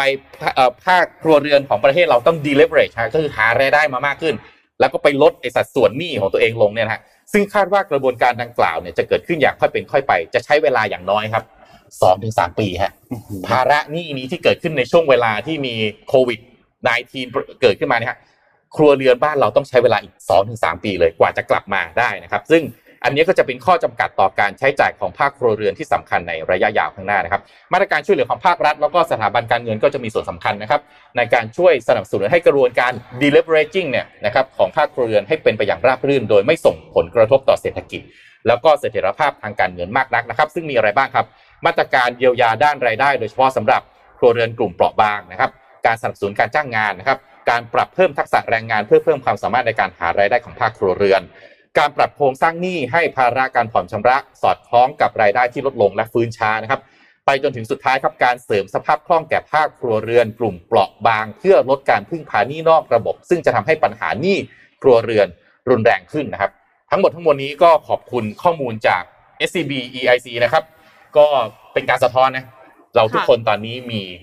งบดุลอยู่ในตัว ไม่ว่าเราจะทำงบดุลมาหรือเปล่าก็ตาม ซึ่งหลาย ๆ ท่านหลาย ๆ ครอบครัว โดยว่าครอบเอาว่าฐานส่วนใหญ่ของในประเทศตอนนี้เนี่ยงบดุลไม่สวย เพราะว่า liabilities หรือฝั่งขวานี่อ่านี่มกฝั่งซ้ายนี่มันคือสิน asset ทรัพย์สินทรัพย์ใช่ไหมฝั่งขวานี่คือเอ่อหนี้บวกกับ shareholders ส่วนของเอ่อเจ้าของสัดส่วนของผู้ถือหุ้นค่ะครับตอนนี้หนี้มันขยายเยอะมากอืมนะครับ แล้วก็มากองอยู่ไอ้เอ่อกองอยู่ฝั่งภาระ คือหนี้เนี่ยมันกู้มาแล้วมันก็ต้องใช้ใช่ไหมใช่ ถ้าอยู่ในระบบก็ยังดีก็ใช้มาตรการที่เขาบอกไปก็ไปเจรจาขอยืดหนี้ขอลดดอกเบี้ยขออะไรก็ตามแต่นะฮะแต่ถ้านอกระบบเนี่ยนะฮะอันเนี้ยน่ากังวลที่สุดเหนื่อยคุณไปกู้นอกระบบเนี่ย ดอกเบี้ยก็แพงอืมแล้วเวลาการถามทวงหนี้เนี่ยฮะมันไม่ทวงกันดีค่ะๆอันเนี้ยมันจะเป็นปัญหาไม่ใช่ปัญหาหนี้ครัวเรือนมันเป็นปัญหาสังคม ครับนะจริอังนนี้ค่ะก็จะเป็น FYI อาชญากรรมถูกต้องนะครับ ก็เป็นกำลังใจให้ทุกท่านนะครับ อย่างที่บอกไป พอเรามองให้มันเป็น balance sheet มองเป็นงบดุลแล้วเนี่ยนะครับ กู้ได้ครับ แต่ต้องประมาณกำลังตัวเองว่าถ้าจะคิดว่าไม่ไหวจ่ายต้องได้ลดค่าใช้จ่ายบางอย่างไหมอืมขายอะไรได้อาจจะต้องขายไหมบางอย่างอาจจะขายมันอาจจะไม่ได้กำไรหรืออาจจะขาดทุน แต่ลดภาระในการผ่อนชำระไหมอย่างนี้เป็นต้นนะครับ ก็อะเป็นกำลังใจให้กับทุกท่านจริงๆอ่านข่าวนี่เครือรู้สึก รู้สึกกังวล รู้สึกเครียดแทนรู้สึกค่ะเครียดนะครับ แต่ก็ชีวิตยังต้องดำเนินต่อไปครับ มันมีหนี้เราก็ต้องใช้หนี้นะครับ เอ่อเนี่ยเวลาสองสามปีนี้เห็นได้ชัดอีกอย่างหนึ่งสำหรับคนค้าขายนะครับกำลังซื้อลดลงแน่นอนนะครับ เพราะฉะนั้นคนทำธุรกิจก็ต้องเอ่อพิจารณาด้วยนะครับ ในการค่ะที่จะออกสินค้าใหม่ไหมอาจจะต้องโปรโมชั่นเยอะหน่อยขายสินค้าก็อาจจะขายแพงมากไม่ได้อะไรทำนองเนี้ยนะครับอะโอ้ยโอเคค่ะ ขอกลับไปที่เรื่องเทคโนโลยีกันบ้างนะคะ เมื่อวานเนี่ยเอ็มเล่าให้ฟังเรื่องแว่น VR จาก HTC ใช่ไหมคะ คือครับตอนเนี้ยมีแว่น VR ออกมาเยอะมากเลย เพราะว่ามันมี Metaverse เนาะอืมพอทุกคนรู้สึกว่าแบบ เฮ้ย มาร์คซักเคอร์เบิร์กเอาจริงอืมทุกคนก็พยายามที่จะสร้างในแบบของตัวเอง ทีนี้แต่ว่ามีเครื่องมือมีแว่นแต่ไม่มีคอนเทนต์อืมแล้วใครจะมาดู VR เออจริงฮะ เพราะฉะนั้นก็เลยต้องมีการสร้างคอนเทนต์ค่ะ เมื่อต้นเดือนที่ผ่านมาเนี่ยมีการเปิดตัว Canon RF 5.2มิลลิเมตรนะคะ f 2.8 L Dual Fish Eye ค่ะไออันเนี้ยมันเอาไว้ทำอะไร เอาไว้ถ่ายภาพแบบ stereoscopic 180 องศา ลงบนเซ็นเซอร์รับภาพตัวเดียว ตัวแรกของโลกนะคะ เพื่อที่จะมาถ่าย VR เนี่ยแหละค่ะ VR อันเนี้ยคือวิดีโอที่เป็น VR เห็นไหมคะว่ามุมซ้ายบนอะมันจะมีลูกศรเป็นคอนโทรลเลอร์ซ้ายขวาบนล่าง อันเนี้ยคือเราอะสามารถที่จะหันซ้ายแล้วก็เห็นแบบนี้นะคะหันขวาแล้วก็เห็นอีกแบบหนึ่ง เราก็คือแบบรู้สึกเหมือนกับว่าเราอะกำลังดูคอนเสิร์ตนั่งอยู่ตรงนั้นเลยจริง ๆ มากกว่าที่จะเป็นสองมิตินะคะซึ่งอันเนี้ย Canon Japan ปล่อย footage ออกมา โดยที่ต้องใช้คือการที่จะได้สิ่งเนี้ยเลนส์เนี้ยต้องใช้กับกล้อง EOS R5 เท่านั้นอืมซึ่งจะมีเฟิร์มแวร์ออกมาให้ EOS R5 เนี่ยรองรับฟังก์ชัน VR ในภายหลัง ให้คุณภาพระบบ VR เนี่ยระดับ 8K เลยทีเดียวค่ะ แล้วก็มีโปรแกรม EOS VR Utility ไว้แปลงภาพจากเลนส์ Dual Fish Eye ให้เป็นภาพแบบปกติ ให้เราสามารถตัดต่อได้อย่างรวดเร็ว แล้วก็ยังมี EOS VR Plugin สำหรับใช้กับ Adobe Premiere Pro ซึ่งก็คือเป็นโปรแกรมตัดต่อวิดีโอที่ใช้กันทั่วไปนะคะครับได้ด้วยก็คือรู้สึกว่าเออโอเค ต่อจากเนี้ยมันก็จะมีคอนเทนต์ VR ออกมาละอืมถ้าสมมติว่ามันไม่มีคอนเทนต์มันก็ไม่มีใครซื้อแว่น VR ไม่รู้จะใส่ดูอะไรเออมันก็ซ้ำๆน่าเบื่อใช่ไหมคะเอออืม เฮ้ยเนี่ยเมื่อเรื่องเนี้ยอยากชวนคุยนิดหนึ่งเมื่อวานที่วูดดี้อะค่ะที่วูดดี้ไปเข้าเยี่ยมมาที่ออฟฟิศเออเข้ามาที่ออฟฟิศคุยกันคุยกันเรื่องนี้คุยกันเรื่องว่าเทคโนโลยีนี่แหละว่าเอ้ยต่อไปมันจะเป็นไปได้หรือเปล่าว่า มันจะมีเทคโนโลยีอะไรบางอย่างฮะที่มันเก็บอะไรนะกิจวัตรของเราตลอดเวลา แล้วเราก็ไปซื้อแพ็กเกจแบบว่าสมมติ lifetime package ร้านหนึ่งอะไรทำนองยกตัวอย่างแบบเนี้ยแล้วก็มันก็เก็บข้อมูลเราขึ้น cloud ไว้อยากจะเป็นแว่นอะไรทำนองนี้นะฮะไอ้เมตาเวิร์สเนี่ยต่อไปคือวันเอ่อ ของเอ็มเนี่ยอยากไปดูเมื่ออายุสิบขวบเคยทำอะไรมาบ้างโอ้กดบอกเลยปุ๊บเอ้ยรีวายตอนสิบขวบให้ดูหน่อย อะไรแบบเนี้ย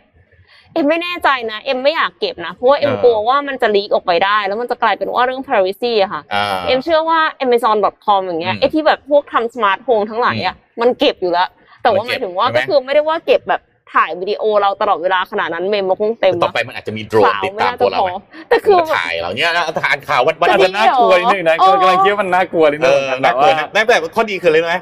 เออเมื่อห้านาทีที่แล้วเอากุญแจรถวางไว้ไหนอะโอ้ยถ้ามันเรื่องแค่นั้นมันไม่น่าจะต้องใช้ขนาดนี้เราให้ความรู้เพิ่มนิดนึงเกี่ยวกับเรื่องของเสียงตัวเลนส์ที่พี่เอ็มพูดถึงเมื่อกี้เมื่อกี้เลนส์ 5.2 มิลลิเมตรใช่ค่ะ 5.2 มิลลิเมตรอันเนี้ยมันเป็นตัวเลขที่มันบอกระยะอืมระยะก็คือมันจะ เป็นเลนส์ถ้า 5.2เนี่ยมันคือแบบวายมากๆอืม normal คือ 50 ที่เราใช้กล้องส่วนใหญ่กันเนี่ยคือ 50 นะครับ แล้วก็ 5.2 มันก็จะวายมากๆ ส่วนตัวเลข 2.8 f อันเนี้ยมันเป็นตัวเลขของรูรับแสง มันก็จะ 2.8 ก็จะไม่ได้แบบหน้าชัดหลังเบลอมาก จะอยู่ในอ่าในสเกลประมาณหนึ่งแล้วกัน แล้วก็เรื่องของตัว RF ตัวเนี้ยมันเป็นเทคโนโลยีใหม่ของ Canon ที่เอามาใช้กับกล้องยุคใหม่ ๆ ของ Canon อ๋อตัว R นะครับ ก็พวก เจนที่มันเป็น EOS R ทั้งหลายเนี่ยอืมอย่างของรุ่นนี้จะใช้ได้เฉพาะกับตัว EOS R5 ใช่ไหมครับก็จะเป็นตัวรุ่นกล้อง mirrorless รุ่นของ Canon ที่น่าจะเป็นตัวตัวในระดับท็อปทอปแล้วแหละของตัว Canon นะครับก็เป็นเทคโนโลยีกล้องครับที่ค่อยๆ ออกมาใหม่เรื่อยๆใครที่แบบตามกล้องก็จะตามไม่ค่อยทันแล้วฮะต่อไปมันเวลาเรากมอ่านใหม่ข่าวเรื่อยๆมาเรื่อยๆเราอ่านข่าวต้องผ่านกล้องแบบนี้คนผู้ฟังใส่วีอ่าอาใช่ใช่ใช่ใช่ใช่ประหนึ่งเราไปนั่งอ่านอยู่ข้างหน้าบ้านเลย ค่ะอืมแต่มันก็จะเห็นอุปกรณ์นะคะเออผมก็จะเห็นอุปกรณ์เห็นนู่นเห็นนี่ใช่เพราะว่ามันจะเป็นระยะที่มันวายมากอืมๆเราก็เลยจะมีกล้องอย่างกล้องที่เราใช้อย่างเงี้ย ก็จะมีสามตัว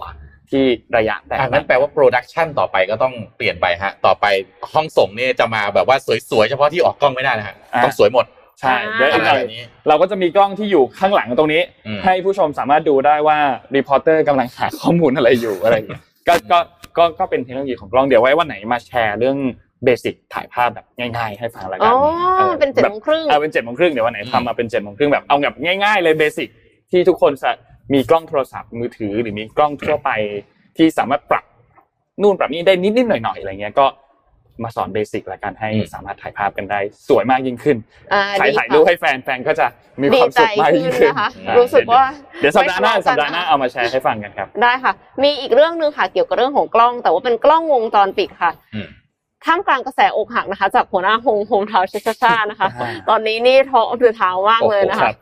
อีสกรุปเรื่ว่าจริงใช่ไหมข่าวเขาเนี่ยเขาบอกว่าจริงข่าวก็จริงคือครับข่าวมีจริงครับหนังสือออกมาจากออกมายอมรับใช่ไหมดาราแล้วค่ะใช่อีกเรื่องหนึ่งที่ดังไปทั่วโลกก็คือ Squid Game นะคะ ดีไซเนอร์ชาวเกาหลีเนี่ยก็ต้องเกาะกระแสให้ทันค่ะ ออกกล้องวงจรปิดที่ทำหน้าที่สอดส่องเหมือน character ในเรื่อง Squid Game น่ารักไหมน่ารักมาก อ่าอ๋อแต่เป็นแบบนี้ ใช่ อันเนี้ยก็คือมันจะทำให้เราปลอดภัยขึ้นนะคะ เพราะว่าติดไว้ส่องได้180องศา เลนส์เนี่ยมันหมุนได้นิดหน่อยค่ะ แล้วก็มีฝาปิดเมื่อไม่ใช้งานด้วยนะคะ เพื่อปกป้องความเป็นส่วนตัว แล้วก็มีไฟส่องรอบๆเลนส์ด้วยเพื่อที่จะให้สะดวกกับการใช้งานเป็นเว็บแคมค่ะอืมแล้วก็มันไม่ได้มีแค่ธีม Squid Game อย่างเดียวนะ มันมีหลายธีม มีธีมอวกาศด้วย คืออย่างเอ็มเนี้ยไม่ได้ดู Squid Game เนอะอ๋อแต่ว่าก็คืออินกับเรื่องอวกาศก็อืมเออสามารถที่จะใช้เป็นแบบว่านักบินอวกาศมีถังออกซิเจนอยู่ข้างหลังได้อ่าแล้วก็อีกดีไซน์หนึ่งก็คือจะเป็นสีเหลืองถือร่มก็น่ารักมาก ๆเลยนะคะ ยังหาที่สั่งไม่เจออันนี้สารภาพ แต่ว่าเห็นมาจากเยนโกดีไซน์ .com ค่ะอ๋อเฮ้ยน่ารักอะเท่อะชอบอะนี่นี่พี่กำลังคิดถึงว่าเขาจะทำเป็นดีไซน์ไอ้ไอตัวเด็กที่ A E I O U ได้ไหม อ่าร้นะอนร้อนกว่าเอออันโอ้โหวันนั้นหลอนเลยอะนั่นน่ากลัวเลยอะทำดีไซน์สมมูลดีกว่า จะได้น่ารักอ่าใช่ฮะดีไซน์แต่เราต้องชื่นชมน้องเอ็มนะครับมีโอกาสขายได้ก็ขายตลอดเวลาไม่ธรรมดาได้ได้ได้ครับอะผมพามาอีกเรื่องหนึ่งนะครับ เมื่อกี้คุยให้ฟังเรื่องจีนไปนะครับ ตะวันตกก็ไม่ยอมนะครับ เป็นค่ะการช่วงชิงอำนาจเรียกว่าช่วงชิงเอ่อพื้นที่นะครับในการเอ่ออิทธิพลแล้วกันนะครับ ในการเอ่อปกครองนะครับ โครงการ Belt and Road Initiative เนี่ยซึ่งหลาย ๆ ท่านก็คงจะได้ยินนะครับ ตอนนี้ก็เป็นเป้าโจมตีจากหลายชาติมหาอำนาจครับ ก็กังวลว่าจีนเนี่ยจะใช้เส้นทางแล้วก็ Initiative นี้นะครับเป็นการแผ่อิทธิพลครอบงำประเทศต่าง ๆ ทั่วโลกนะครับ โดยเฉพาะคนที่อยู่เฉยไม่ได้ที่สุดคือแน่นอนสหรัฐอเมริกานะครับที่กำลังสร้างความร่วมมือกับชาติพันธมิตรนะครับ โดยเสนอทางเลือกใหม่นะครับ เพื่อที่จะเป็นอีกหนึ่งความพยายามในการสกัดกั้นความพยายามของจีนนะครับ South China Morning Post ครับก็รายงานว่าในการประชุมองค์การเพื่อความร่วมมือและพัฒนาทางเศรษฐกิจนะครับหรือ OECD เมื่อวันที่ 5 ตุลาคมที่ผ่านมาเนี่ยนะครับแอนโทนีบลิงเกนครับรัฐมนตรีว่าการกระทรวงต่างประเทศของสหรัฐอเมริกาก็ได้กล่าวถึงความร่วมมือใหม่ระหว่างสหรัฐอเมริกากับ OECD ครับในโครงการลงทุนโครงสร้างพื้นฐานในประเทศกำลังพัฒนานะครับโดยความร่วมมือดังกล่าวอยู่ภายใต้โครงการที่ชื่อว่า Blue Dot Network นะครับ ซึ่งเป็นโครงการริเริ่มของ 3 ชาติพันธมิตรคือออสเตรเลีย ญี่ปุ่น แล้วก็สหรัฐอเมริกานะครับที่เปิดตัวครั้งแรกตั้งแต่ปี 2019 โดยมีเป้าหมายในการดึงทุนภาคเอกชน ไปสู่การลงทุนในโครงสร้างพื้นฐานของประเทศยากจนทั่วโลกนะครับซึ่ง OECD ครับจะเข้ามาสนับสนุนโครงการ Blue Dot Network นะครับเพื่อสร้างความร่วมมือทางด้านเศรษฐกิจและการพัฒนานะครับทั้งในแง่ของการจัดการการคอร์รัปชันและการส่งเสริมโครงโครงการโครงสร้างพื้นฐานที่มีศักยภาพสูงครับเพื่อ เชื่อมโยงกับโครงสร้างโครงข่ายที่ได้มาตรฐานสากลนะครับ ทั้งนี้ครับแอนโทนีบลิงเกนก็ยังกล่าวในที่ประชุม OECD ครับว่าในขณะที่บางประเทศกำลังผลักดันโครงการโครงสร้างพื้นฐานในประเทศกำลังพัฒนาโดยใช้บริษัทต่างชาตินำเข้าแรงงาน แล้วก็ดึงดูดทรัพยากรในพื้นที่นะครับ ขาดการสร้างความร่วมมือกับชุมชนท้องถิ่น แล้วก็ผลักดันให้ประเทศเหล่านั้นประสบภาวะนี้นะครับ เรานะครับจะอยู่ที่นี่เพื่อสร้างทางเลือกที่ต่างออกไปนะครับ แม้ว่าคำกล่าวของแอนโทนีบลิงเกนจะไม่ได้ระบุถึงโครงการ One Belt One Road นะครับของจีนโดยตรงแต่ก็เป็นการโจมตีโครงการของจีนอย่างชัดเจนนะครับ เนื่องจากข้อหาข้อกล่าวหาดังกล่าวสอดคล้องกับข้อมูลของศูนย์วิจัย e d Data นะครับ ก่อนหน้านี้ที่ชี้ว่าโครงการ Belt and Road นะครับอาจจะสร้างหนี้แฝงให้กับประเทศรายได้ปานกลาง แล้วก็รายได้ต่ำถึง 385,000 ล้านเหรียญสหรัฐนะครับ นอกจากนี้ครับโครงการ Blue Dot Network ก็ถูกมองว่ามีเป้าหมายในการแข่งขันกับโครงการ One Belt One Road นะครับเนื่องจากก่อนหน้านี้ครับผู้ให้เงินกู้เชิงพาณิชย์รายใหญ่มักมองว่า โครงการจัดหาเงินทุนโครงสร้างพื้นฐานให้ประเทศรายได้ต่ำนั้น มีความเสี่ยงสูงนะครับ ก็ส่งผลให้กลุ่มทุนเอกชนในสหรัฐอเมริกา และก็ประเทศพัฒนาแล้วหลีกเลี่ยงการให้เงินทุน ให้กู้ในโครงการเหล่านั้น แล้วก็กลายเป็นโอกาสของทุนจีนครับที่สามารถเข้าถึงโครงการได้ในหลาย ๆ ประเทศ โดยเฉพาะแอฟริกา เอเชีย แล้วก็ลาตินอเมริกานะครับก็การดึง OECD เข้ามาครับมีส่วนร่วมในโครงสร้างอาจจะสร้างความโปร่งใสแล้วก็ส่งเสริมโครงการโครงสร้างพื้นฐานที่มีคุณภาพสูงนะครับ ก็เป็นอีกหนึ่งความพยายามในการสร้างความมั่นใจให้กับกลุ่มทุนเอกชนนะครับ แล้วก็แย่งชิงส่วนแบ่งของโครงสร้างพื้นฐานในประเทศกำลังพัฒนาจากจีนนะครับ นอกจากนี้แล้วโครงการ Blue Dot Network นะครับก็ยังเชื่อมโยงกับโครงการลงทุน Build Back Better World นะครับ Build Back Better World นะครับหรือ B3W นะครับของกลุ่มประเทศมหาอำนาจอย่าง G7 นะครับที่สามารถเข้ามาลงทุนใน Blue Dot Network ได้นะครับโดยทั้งหมดนี้จีนถูกโดดเดี่ยวครับ ไม่ได้กับการต้อนรับให้มาเข้าร่วมชัดเจนนะครับสหรัฐอเมริกาพยายามที่จะโดดเดี่ยวจีน โดยการที่จะพยายามดึงประเทศกลุ่มประเทศพัฒนาแล้วนะครับไม่ว่าจะเป็น G7 นะครับโอหรือ OECD นะครับให้มาเข้าร่วมนะครับในโครงการที่สหรัฐอเมริกาสร้างขึ้นมาเพื่อที่จะคานอำนาจ ในโครงการ One Belt One Road นะครับ ทั้งนี้โครงการ BTW นะครับเพิ่งเปิดตัวในเดือนมิถุนายนที่ผ่านมานะครับ โดยตั้งเป้าในการลงทุนรวม 40 ล้านล้านเหรียญสหรัฐนะครับ ในประเทศกำลังพัฒนาทั่วโลกภายในปี 2035 นะครับ โดยเฉพาะในภูมิภาคแอฟริกา ซึ่งจีนปัจจุบันครอบครองสัดส่วนการลงทุนสูงมากในช่วงเวลานี้ครับ ก็จับตาดูกันต่อไปครับสองมหาอำนาจนี้นะครับ ก็พยายามที่จะถ้าเป็นเหมือนหนึ่งห้องเรียนนะมันมีหัวโจกอยู่สองคนใช่ไหม หัวโจกคนหนึ่งก็พยายามบอกเฮ้ยอยู่อยู่ท่านดีกว่าอย่าไปยุ่งกับนั้นน้องเกเรนิสัยไม่ดี หัวโจกคนหนึ่งก็บอกเฮ้ยมาอยู่กับฉันดีกว่า ฉันมีอะไรมีนู่นมีนี่ให้นั่นเยอะแยะเลยครับจับตาดูกันต่อไปครับ เรานั่งดูกันแบบนี้ก็ต้องอยู่ให้เป็นนะอ่าใช่ค่ะต้องอยู่ให้เป็น เพราะว่าเขาก็เวลาคุยกันเขาก็จะมาอย่างนี้แหละเอ็มเอ็มเอ็มอย่าไปอยู่กันนนมาใช่อยู่กับใช่ใช่นนเนี่ยแบบเอ้ยอย่าอย่าไปอย่าไปของพันเลยไปกันนนดีกว่าอะไรอย่างเงี้ยนะครับ เราก็ต้องอยู่ให้เป็นด้วยครับพี่ปิ๊กมาพอดีเลย พี่ปิ๊กมาคอมเมนต์ว่าสวัสดีชาวโลก สวัสดีครับโอ้สวัสดีครับพี่ปิ๊กเปิดโอกาสให้พี่บิ๊กแซะเลยค่ะเชิญครับผมเชิญเลยฮะเพราะว่าข่าวต่อไปนี้พี่ปิ๊กอาจจะได้แชร์ครับนนท์มีสามเรื่องจริงๆมีสี่เรื่องเลยแต่เดี๋ยวค่อยๆไปกันทีละเรื่องสั้นๆก่อน เรื่องแรกครับเป็นเรื่องเกี่ยวกับคดีของอดีตผู้กำกับโจ้นะครับเมื่อวานนี้ทางด้านศาลจังหวัดนครสวรรค์เนี่ยก็ได้มีการอ่านคำสั่งคดี ชันสูตรนะครับของคุณจิรพงษ์ธนพัฒน์นะครับหรือว่าคุณมาวินเนี่ยนะครับ ก็หลังจากที่มีการยื่นคำร้องขอไต่สวนการเสียชีวิตนะครับ ก็มีการพิจารณาตามประมวลกฎหมายมาตราที่ 150 นะครับ ก็โดยสรุปแล้วเนี่ยเสียชีวิตเนื่องจากทางด้านของอดีตผู้กำกับโจ้กับพวกเนี่ยใช้ถุงคลุมหัวจนขาดอากาศหายใจค่ะนะครับก่อนหน้านี้มีข่าวออกมาบอกว่าที่ขาอาจจะเสียชีวิตเพราะว่าโอเวอร์โดสหรือเปล่าสุดท้ายแล้วไม่ใช่นะครับ จากผลการชันสูตรเรียบร้อยแล้วว่ามาจากการ ขาดอากาศหายใจนะครับ แล้วก็ตอนนี้กำลังทำการสืบสวนขยายผลในความผิดเกี่ยวกับของเรื่องยาเสพติดให้โทษต่างๆนะครับ ซึ่งอันเป็นการเสียชีวิตในอยู่ระหว่างการควบคุมของเจ้าพนักงาน ซึ่งปฏิบัติราชการตามหน้าที่ก็คดีไม่จบนะครับ ก็จะค่อยๆมาอัปเดตเรื่อยๆ อันนี้เป็นอัปเดตจากทางด้านของศาลจังหวัดนครสวรรค์นี่เรื่องแรกนะครับ เรื่องที่สองครับคือเรื่องของคดีนาฬิกาของลุงป้อมนะครับ เมื่อวานนี้นะครับทางด้านของเลขาธิการของปปช นะครับ ก็เล่าย้อนความสั้น ๆ ให้ทุกคนฟังนิดนึงคือคดีอันนี้เนี่ยทางด้านของสำนักข่าว The Matter เนี่ยเขาตามติดแน่นมากนะครับ The Matter เนี่ยมีการยื่นฟ้องปปชต่อศาลปกครองนะครับในกรณีที่ไม่เปิดเผยข้อมูลข่าวสารเกี่ยวกับเรื่องของคดีนาฬิกาหรูของพลเอกประวิตยนะครับ ซึ่งก็ปปชมีมติไม่รับคดีนี้ไว้ใส่ส่วนแล้ว ตั้งแต่วันที่ 27 ธันวาคมในปี 61 นะครับ ทีนี้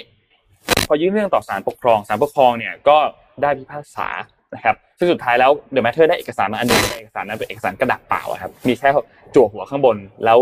ข้างล่างไม่มีอะไรเลยนะครับศาลปกครองก็ได้พิพากษาให้ปปชเนี่ยต้องเปิดเผยข้อมูลข่าวสารจำนวน 2 รายการ ที่เกี่ยวข้องกับคดีนี้ก็คือรายงานสรุปผลข้อแสวงหาข้อเท็จจริง และการรวบรวมพยานหลักฐาน ซึ่งคณะทำงาน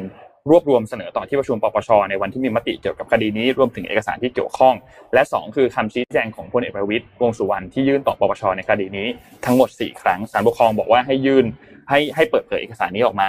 นะครับ ซึ่งตอนนี้เนี่ยทางด้านของปปชเนี่ยได้มีการจัดทำคำร้องมีการยื่นอุทธรณ์ต่อศาลปกครองสูงสุดแล้วนะครับ ก็คือยังไม่เปิดเผยมีการยื่นอุทธรณ์กันคดีนี้ก็ยังคงดำเนินหน้าต่อไปนะครับ เรายังคงไม่ไม่ได้เห็นเอกสารที่เกี่ยวข้องกับคดี นาฬิกาหรูของลุงป้อมนะครับยังคงไม่ได้เห็นนะครับ และเรื่องสุดท้ายครับเมื่อวานนี้ที่เป็นเรื่องฮิตฮอตก็คือการตัดสินของสารรัฐธรรมนูญเกี่ยวกับสสคุณภัยบูลนิติตะวันนะครับ เดี๋ยวก็เล่าย้อนความให้ฟังนิดนึงว่า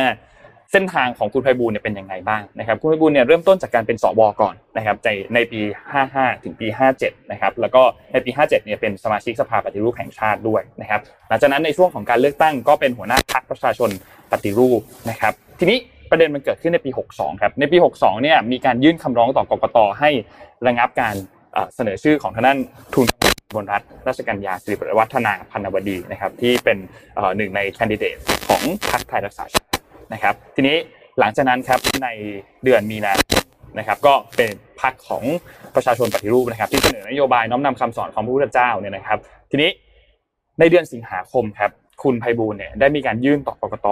ว่าขอเลิกกิจการพรรคนะครับ และเข้าเป็นสมาชิกพรรคของพลังประชารัฐในเดือนกันยายนและหลังจากนั้นก็เป็นรองหัวหน้าพรรคพลังประชารัฐนะครับ แล้วก็ในเดือนธันวาคม สารรัฐธรรมนูญเนี่ยต้องรับวินิจฉัย เพราะว่ามีสส60คนเข้าชื่อส่งหนังสือให้กับคุณชวนหลีกภัยประธานสภา เพื่อวินิจฉัยกรณีที่ยุบพรรคตัวเอง และยังคงเป็นสสได้อยู่หรือเปล่า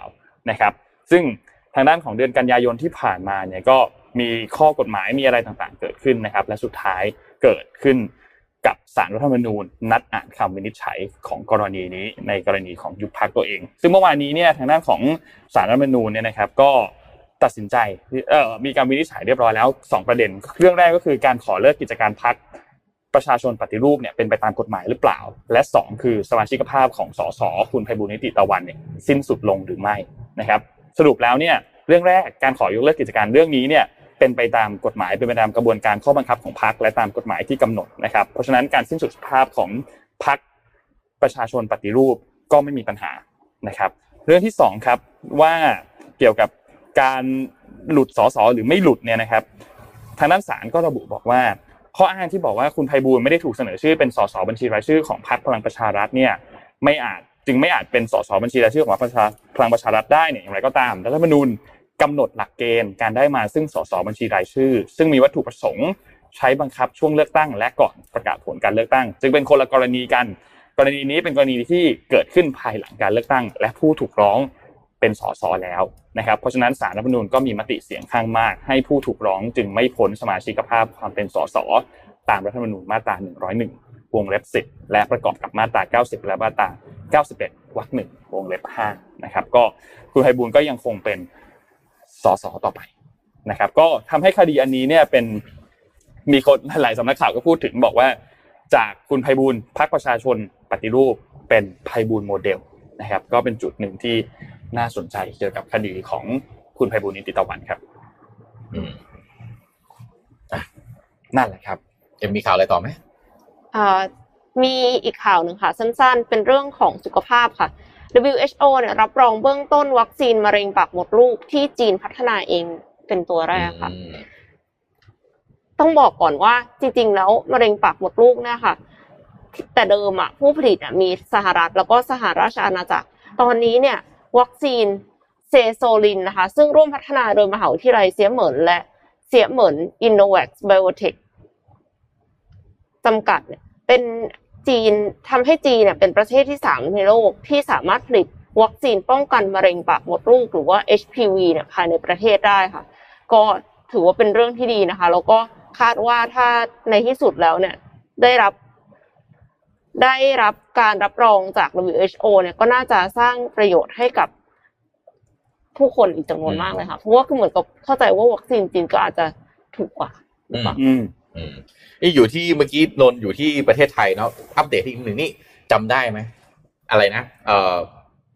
ไอประมูลรถไฟฟ้าสายสีม่วงส่วนต่อขยายครับนะฮะฝากคุณผู้ฟังไปอัปเดตกันสักนิดหนึ่งตอนนั้นเนี่ยเอ่อมูลค่าการก่อสร้างนะฮะเจ็ดหมื่นแปดพันล้าน ก่อสร้างเนี่ยก็คือตั้งแต่เอ่อเตาปูนฮะขยายไปจนถึงราชราชบุรณะ แล้วก็ตอนนั้นเปิดประมูลไม่ได้ครับ เพราะว่าเจ้าหน้าที่เอาเอกสารไปส่งให้ไม่ทันอืมเพราะว่าตลกกลัวมากว่าจะติดโควิดกลัวติดโควิดก็เลยพอไปส่งให้ไม่ทันฮะเลยต้องล้มประมูลไป ครับผมนะครับเจ็ดหมื่นแปดพันล้านนะครับ ล่าสุดครับ ก็รฟมฮะจะเดินหน้าเปิดประมูลรถไฟฟ้าสายสีม่วงใต้ส่วนต่อขยายเนี่ยนะครับเตาปูนราชบุรณะรอบใหม่ 78,000 ล้าน เตรียมเปิดขายซองเดือนตุลาคมนี้แล้วนะครับเอ่อรฟมก็แจ้งว่านะครับ ก็ได้เผยแพร่ร่างประกาศ แล้วก็ร่างเอกสารประกวดราคาจ้างก่อสร้างงานโยธานะครับโครงการรถไฟฟ้าสายสีม่วงช่วงเตาปูนราชบุรณะนะครับ โดยใช้วิธีประกวดราคานานาชาติระหว่างวันที่ 28 กันยายน ถึงวันที่ 4 ตุลาคมผ่านทางเว็บไซต์ นะครับของรอฟมคือ www.mrta.co.th นะครับแล้วก็เว็บไซต์ของกรมบัญชีกลางนะครับ ก็เปิดให้ผู้สนใจสามารถแนะนำนะครับ วิจารณ์หรือแสดงความคิดเห็นได้นะครับทั้งนี้นะครับถือเป็นการประกวดราคาครั้งที่ 2 หลังจากที่เมื่อวันที่ 27 สิงหาคมที่ผ่านมารอฟมก็ประกาศยกเลิกนะครับ การประกวดราคาจ้างก่อสร้าง งานโยธาโครงการดังกล่าว โดยการประกวดราคานานาชาติ เนื่องจากพบว่าขั้นตอนการดำเนินการที่ไม่ครบถ้วนตามระบบข้อตกลงคุณธรรมนะครับ ฟังแล้วก็นั่นแหละ ไม่ครบถ้วนตามระบบข้อตกลงคุณธรรมนะที่สำคัญก็คือเอาเอกสารน่ะไปให้กับเอ่อผู้แทนจากองค์การต่อต้านคอร์รัปชันไม่ทันนะพอไม่ทันเพราะว่าอาจจะติดโควิดก็เลยต้องยกเลิกไปนะครับอะก็ก็เลยดำเนินนะฮะการตามขั้นตอนการจัดซื้อจัดจ้างใหม่ให้ครบถ้วน เพื่อให้เกิดการมีส่วนร่วมของประชาชน แล้วก็เป็นประโยชน์ต่อสาธารณชนมากที่สุดบางทีฟังฟังแล้วก็แบบอะไรนะเอ่อเอ่อเอ่อข้อข้อความมันก็ฟังดูดีนะอืมแต่ถ้าไปดูเนื้อความใช่ก็จะแบบว่านะอ่านะครับ ก็ทางผู้ว่าการรฟมก็กล่าวว่าการประกวดราคาโครงการนะครับรวม 6 สัญญาระยะทางประมาณ 23.6 กิโลเมตรนะครับมี 10 สถานีใต้ดินระยะทาง 13.6 กิโลเมตร แล้วก็ 7 สถานียกระดับระยะทาง 10 กิโลเมตร รวม 17 สถานีนะครับก็ประกอบด้วยงานโครงการยกระดับนะฮะโครงการใต้ดิน ศูนย์ซ่อมบำรุงอาคารจอดแล้วจร ก็เรียกว่ามาครบ full steam เต็ม steam เลยเนี่ยนะครับก็เป็นเงินทั้งหมด 78,712 ล้านบาทนะครับ ทางด้านนางสาวไตรสุรีไตรสรณกุลนะครับ รองโฆษกประจำสำนักนายกรัฐมนตรีก็กล่าวว่าที่ประชุมคณะรัฐมนตรีนะครับ มีมติเห็นชอบให้การรถไฟแห่งประเทศไทยดำเนินการกู้เงินครับ ประกอบด้วยเงินกู้เพื่อบรรเทาการขาดสภาพคล่องอันนี้อยากให้คุณผู้ฟังฟังติดตามกันดีๆนนท์เอ็มนะครับเอ่อปัจจุบันเนี่ยนะฮะรอฟทครับต้องกู้เงินเพื่อบรรเทาการขาดสภาพคล่องในปีงบประมาณหน้าคือ 2,600เอ่อ2,565ฮะวงเงินที่กู้ครับ 13,500 ล้านบาทครับแล้วก็เงินกู้ระยะสั้นอีก 800 ล้านบาทนะครับโดยให้ดำเนินการคัดเลือกสถาบันการเงิน โดยวิธีขอเจรจาต่ออายุสัญญากู้เงินตามความเห็นของกระทรวงการคลังนะครับ แล้วก็ให้กระทรวงการคลังครับ เป็นผู้ค้ำประกันนะครับ ก็รวมถึงพิจารณาวิธีการกู้เงินด้วยนะครับ ก็รอฟทฮะประสบปัญหาขาดทุนอย่างต่อเนื่องครับโดยในปี 2515รอฟทคาดว่าจะมีเงินสดรับ 6,965 ล้านบาท แต่เงินสดจ่ายครับ 74,565 ล้านบาทครับ โดยมีเงินสดยกมาจากปีที่แล้ว 2,564ค่ะจำนวน 100 ล้านบาท ตามทันใช่ไหมครับนะครับเอ่อเครียดคาดว่าจะมีรายรับ 6,965 ล้านเอ่อ6,965 ล้านบาท รายจ่าย 74,565 ล้านบาท มีสภาพคล่องที่ยกมาจากปีที่แล้ว 100 ล้านบาท ก็คิดว่าน่าจะขาดทุนเอาประมาณ 14,000เอ่อล้านบาทโดยประมาณนะครับ ก็ส่งผลให้รฟทจะขาดเงินสดไว้ใช้จ่ายในปีงบประมาณ หน้าที่จะถึงนี้นะครับจำนวน 13,500 ล้านบาท เลยจำเป็นต้องกู้เงินเพื่อให้มีเงินสดมาหมุนเวียนในการใช้จ่าย แล้วก็ลงทุนโดยเฉพาะเรื่องการจ่ายเงินบำเหน็จบำนาญนะครับชำระหนี้เงินกู้นะครับ ก็รฟทคาดว่าจะเริ่มขาดเงินในช่วงเดือนเดือนนี้ฮะตุลาคม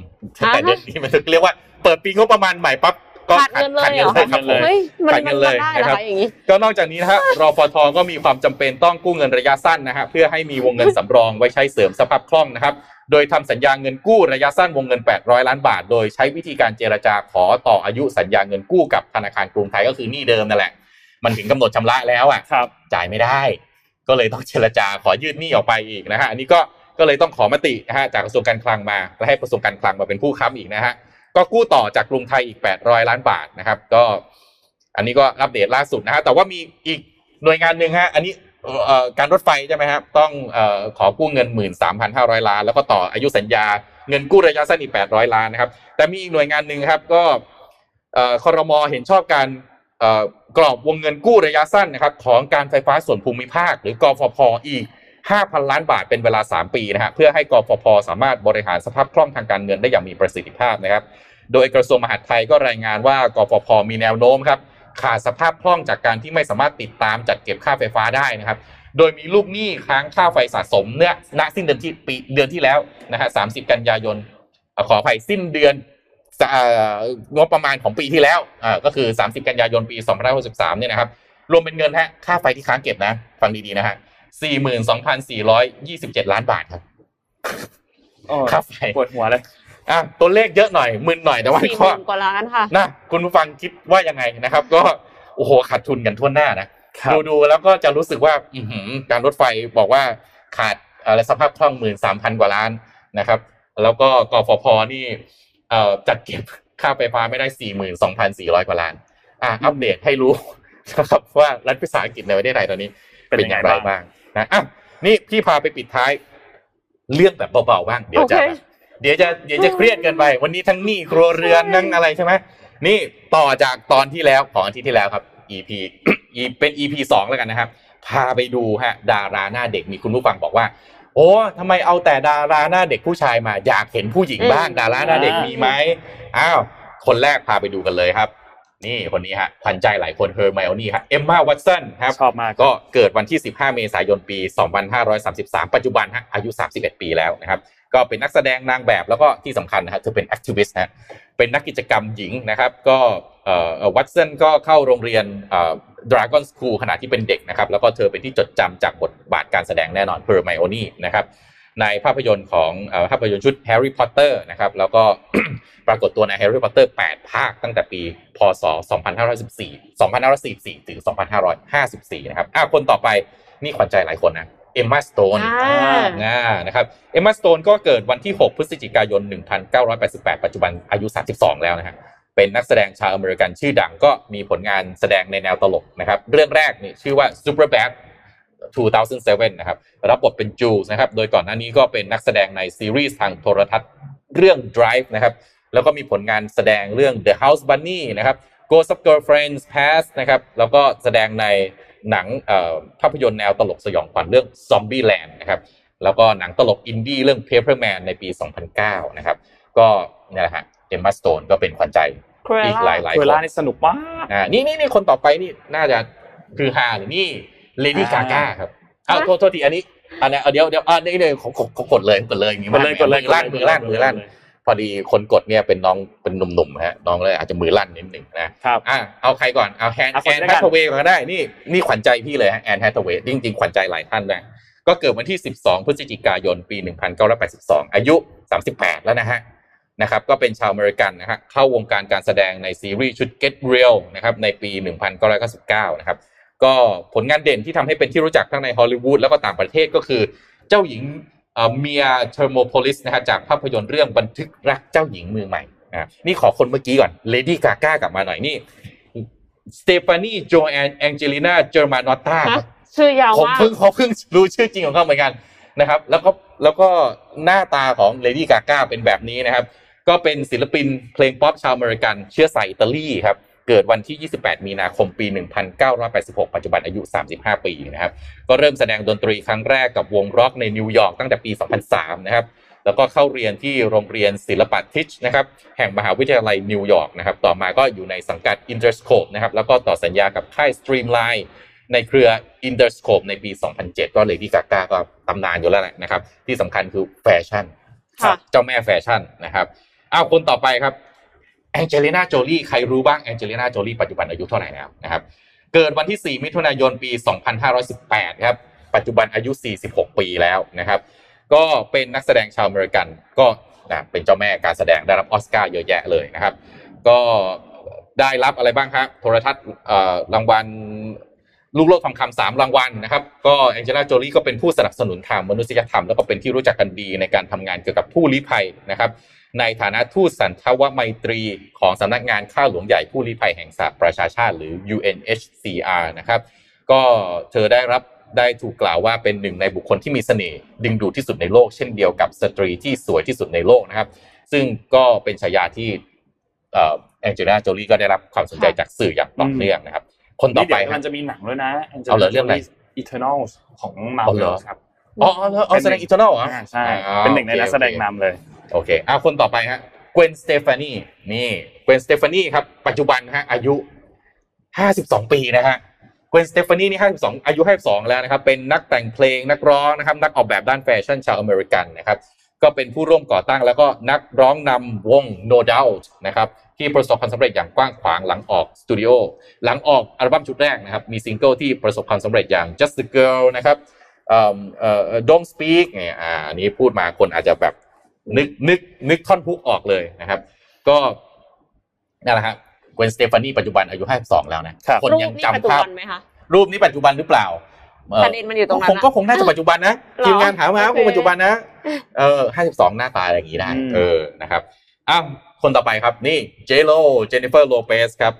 ปัจจุบันอายุ 52 ปีเหมือนกันนะฮะนะนะครับเกิดวันที่ 24 กรกฎาคมปี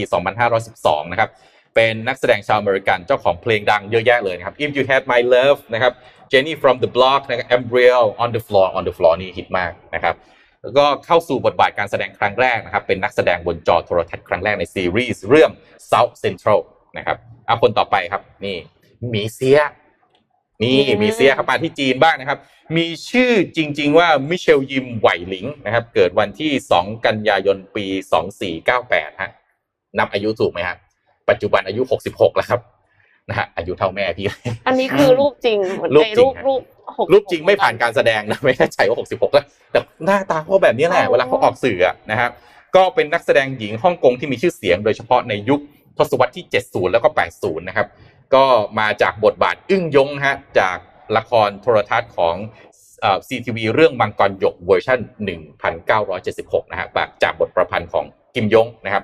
ถึงแม้ว่าเธอจะเริ่มดังจากบทบาทกิมยงก็ตามนะฮะแต่ว่าช่วงที่ชื่อเสียงเธอพีคที่สุดนะฮะก็เป็นช่วงที่เธอแสดงเรื่องศึกสายเลือดนะครับ ถึงศึกสองนางพญานะครับ ปัจจุบันก็นั่นแหละครับ ดูอายุกับหน้าซะก่อนนะฮะนี่รุ่นแม่พี่อะเกิดอืมเกิดปีปีเดียวกับแม่พี่เนี่ยนะครับเอามาที่เมืองไทยบ้างละกันนี่ ต้องคนนี้เลยฮะ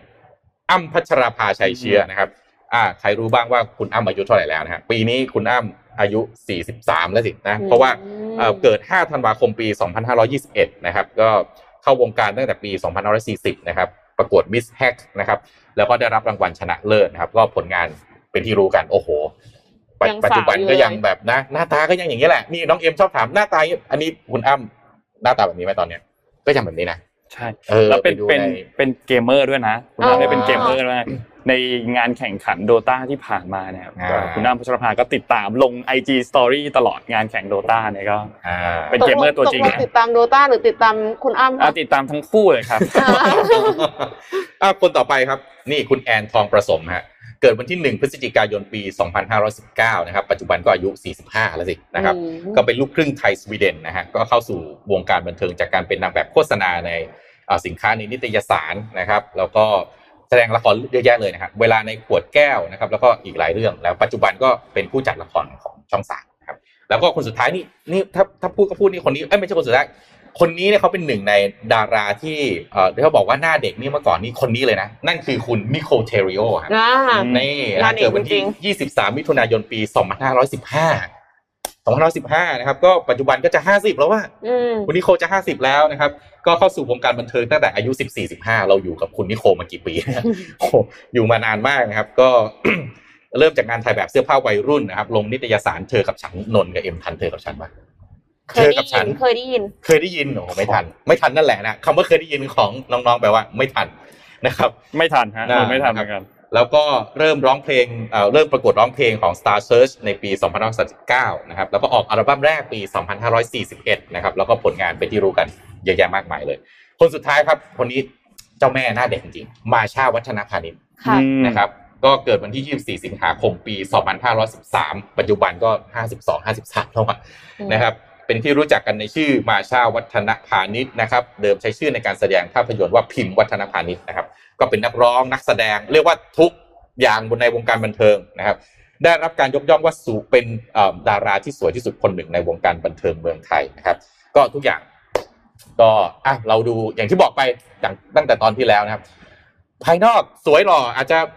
ได้ได้ก็ดี แต่สำคัญคือสุขภาพแข็งแรงไว้ก่อนอะค่ะอ่าเราไม่ต้องไปสวยหล่อหน้าต้องเป๊ะบางทีมันก็อาจจะไม่ต้องขนาดนั้นเราอาจจะไม่ได้เป็นเอ่อดาราหรือเราไม่ได้ใช้หน้าตาในการทำงานใช่แต่ว่าเอาว่าบุคลิกอ่าเราดูแลให้สุขภาพเราแข็งแรงอ่าอันนี้น่าจะสำคัญที่สุดที่สุดนะครับ วันอะนี้พี่โทมัสก็เลยเตรียมจะไปวิ่งต่อเลยนะ อ๋อไม่วันนี้แบบอยากสบายๆไงอ๋อแบบมีใส่สูทเดี๋ยวจะใช่ไหมซีเรียสเพราะว่ารู้ว่าวันนี้ข่าวเนี่ยข่าวหนักข่าวหนักอ่ก็แบบแต่งตัวมาสบายๆบ้างนะครับไลที่ฟ์เราสไตล์ไลฟ์สไตล์บ้าง ที่เรา ที่เราข่าวหนักกันขนาดนี้เนี่ย เพราะว่าเรากำลังจะหยุดยาวสี่วันค่ะนะครับ ก็พรุ่งนี้วันหยุดอยู่แล้วนะครับ แล้วก็วันศุกร์หยุดเสาร์อาทิตย์เราก็หยุดสองวันนะครับแล้ววันจันทร์ก็หยุดอีกวันหนึ่งด้วยนะครับทีมทีมทีมงานทั้งหลายเนี่ยก็ไปเอาติ้งกัน นะครับก็พักผ่อนกันบ้าง หลังจากที่เจอทุกอย่างหนักหน่วงกันมา แล้วเราจะกลับมาเจอกันอีกครั้งหนึ่งเนี่ยในวันอังคารนะครับ อังคารวันที่เท่าไหร่นะสักครู่นะครับยี่สิบหกค่ะ26โอเค เราเจอกันอีกครั้งหนึ่งวันอังคารพี่โทมัสเมื่อกี้เราเห็นคอมเมนต์มีคนทวงว่าพี่โทมัสทำเรื่อง มังงะปีช่วงปี 90ไปหรือยังอ๋อจริงนัดกับพี่ปิ๊กวันพรุ่งนี้ไงแต่มันหยุดอ่ามันหยุดนี่งั้นนี่อาทิตย์หน้าอาทิตย์หน้าอาทิตย์หน้ามีอะไรอาทิตย์หน้าอาทิตย์หน้าจะเอาเรื่องนี้มาเล่าให้คุณผู้ฟังทุกท่านฟังคืออย่างนี้ ล่าสุดเนี่ยไทยกับจีนเขามีเขามีนี่นะเขามีการจับมือร่วมกันทำข้อตกลงเรื่องซอฟต์พาวเวอร์ครับอืมร่วมพัฒนาอุตสาหกรรมภาพยนตร์นี่ขอปิดท้ายข่าวนี้เลยแล้วกันนะฮะก็สาระสำคัญที่การตกลงกันระหว่างไทยกับจีนมีอะไรบ้าง ก็คือหนึ่งส่งเสริมให้สองประเทศผลิตภาพยนตร์ร่วมกันอืมสองนะฮะสนับสนุนช่วงโทรทัศน์ทั้งในประเทศเอ่อ ไทยแล้วก็จีนนำเข้าส่งออกภาพยนตร์แล้วก็ละครเพื่อเผยแพร่ในประเทศนะครับ แล้วก็แลกเปลี่ยนข้อมูลเทคโนโลยีเกี่ยวกับอุตสาหกรรมภาพยนตร์ คือสำคัญคือที่จีนเนี่ยนะครับอุตสาหกรรมซอฟต์พาวเวอร์เนี่ยนะครับมีขนาดใหญ่เป็นอันดับ 2 รองจากสหรัฐอเมริกานะครับมูลค่าตลาดประมาณ 3 3 0 0 0 0 ล้านบาทนะครับเพิ่มจากปีก่อนหน้าเนี่ย6%ก็คืออัตราการเติบโตสูงอะนะครับ ก็ ท่ากับว่าการที่ไทยได้มี MOU ในครั้งนี้เนี่ยนะครับก็ซึ่งครอบคลุมระยะเวลา 5 ปี จะผลักดันให้อุตสาหกรรมออนไลน์ดิจิทัล อุตสาหกรรมภาพยนตร์เติบโตมากขึ้นที่สำคัญ เป็นโอกาสที่ไทยจะเผยแพร่วัฒนธรรมซอฟต์พาวเวอร์ฮะให้คนจีนที่มีประชาชนมากกว่า 1,000 ล้านคน ซึ่งพี่ก็เลยอาทิตย์หน้าเดี๋ยวจะอานี่ทำงานร่วมกับทีมน้องๆนะครับทีมโปรดิวเซอร์นะครับจะเอาเรื่องว่าซอฟต์พาวเวอร์เกาหลีอะ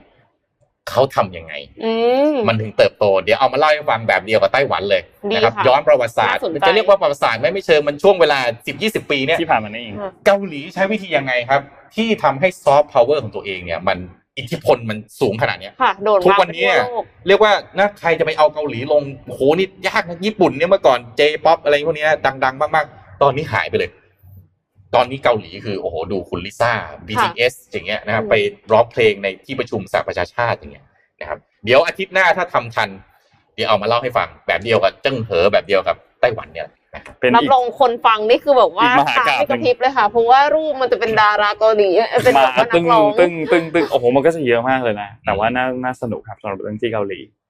โอเค วันนี้น่าจะครบถ้วนแล้วครับ ขอบคุณสปอนเซอร์ครับ ขอบคุณ SCB ครับผู้สนับสนุนแสนใจดีของเราครับ วันนี้มีข้อมูลดีๆจาก SCB EAC ด้วยเรื่องเกี่ยวกับหนี้ครัวเรือนนะครับ ใครที่สนใจก็ลองดูย้อนหลังก็ได้ หรือว่าถ้าอยากอ่านบทความเต็มในเดี๋ยวยังไง ให้สมมูลแปะลิงก์ไว้ก็ได้นะครับ ไปดูบทความเต็มก็ได้ ข้อมูล SCB EAC เขาจะทำมันละเอียดละเอียดแบบยิบย่อยมาตลอด มีข้อมูลกราฟแน่นมีอะไรมากแน่นมาตลอดนะครับ ขอบคุณ Samsung Galaxy Z Fold 3 5G นะครับที่อยู่ด้านหน้าพี่เอ็มตรงนี้นะครับ ก็เป็นที่สุดของสมาร์ทโฟนจอพับประสิทธิภาพสูงเหมาะทั้งการทำงานและความบันเทิงนะครับ และขอบคุณ Oris ด้วยครับ ตอนนี้เข้าช่วง long weekend นะครับ Oris เองเขาก็มีเตรียมแคมเปญพิเศษไว้นะครับ Mechanical Dreams ครับก็ต้อนรับ Oris Friend แล้วก็ Family ที่ซื้อนาฬิกาในคอลเลกชัน Aquis Date Caliber 400 นะครับก็เป็น the new standard ครับที่มาพร้อมกับเครื่อง in-house movement นะครับผลิตจากโรงงานของ Oris เองเลยนะครับด้วยกลไกต้านสนามแม่เหล็กระดับสูงสำรองพลังงานถึง 5 วันนะครับและที่สำคัญคือเรารับประกันยาวนาน 10 ปีนะครับนอกจากนี้มีส่วนลดพิเศษแล้วเรายังมี on top อีกครับเป็น cash คูปองมูลค่าถึง 2,000 บาทนะครับเพื่อนำมา ใช้เป็นส่วนลดได้ทันทีนะครับ พร้อมเสื้อ The New Standard ไว้สวมใส่เท่ๆกันด้วยนะครับ ก็ยังไงใครที่สนใจสามารถแวะไปช็อปกันได้ครับที่ Oris ครับทุกสาขาในห้างสรรพสินค้าชั้นนำใกล้ๆบ้านคุณได้เลยนะครับ แล้วก็สุดท้ายครับขอบคุณท่านผู้ฟังทุกๆท่านด้วยนะครับ ที่ติดตาม MDR ทุกๆเช้าเลยนะครับพรุ่งนี้หยุดเสาร์อาทิตย์หยุดแล้วก็วันจันทร์หยุดนะครับ เราไม่เจอกัน 4 วันเจอกันอีกทีหนึ่งคือวันอังคารเลยนะครับ ยังไงวันนี้เราสามคนลาไปก่อนครับ ขอให้มีความสุขกับ long weekend ครับ สวัสดีครับ สวัสดีค่ะ รับมิชชั่นเดลี่รีพอร์ตวางแผนให้ก้าวเล็กๆ ในแต่ละวันมีความหมาย กับ One Small Step Planner สั่งซื้อได้แล้ววันนี้ที่ mission to the moon co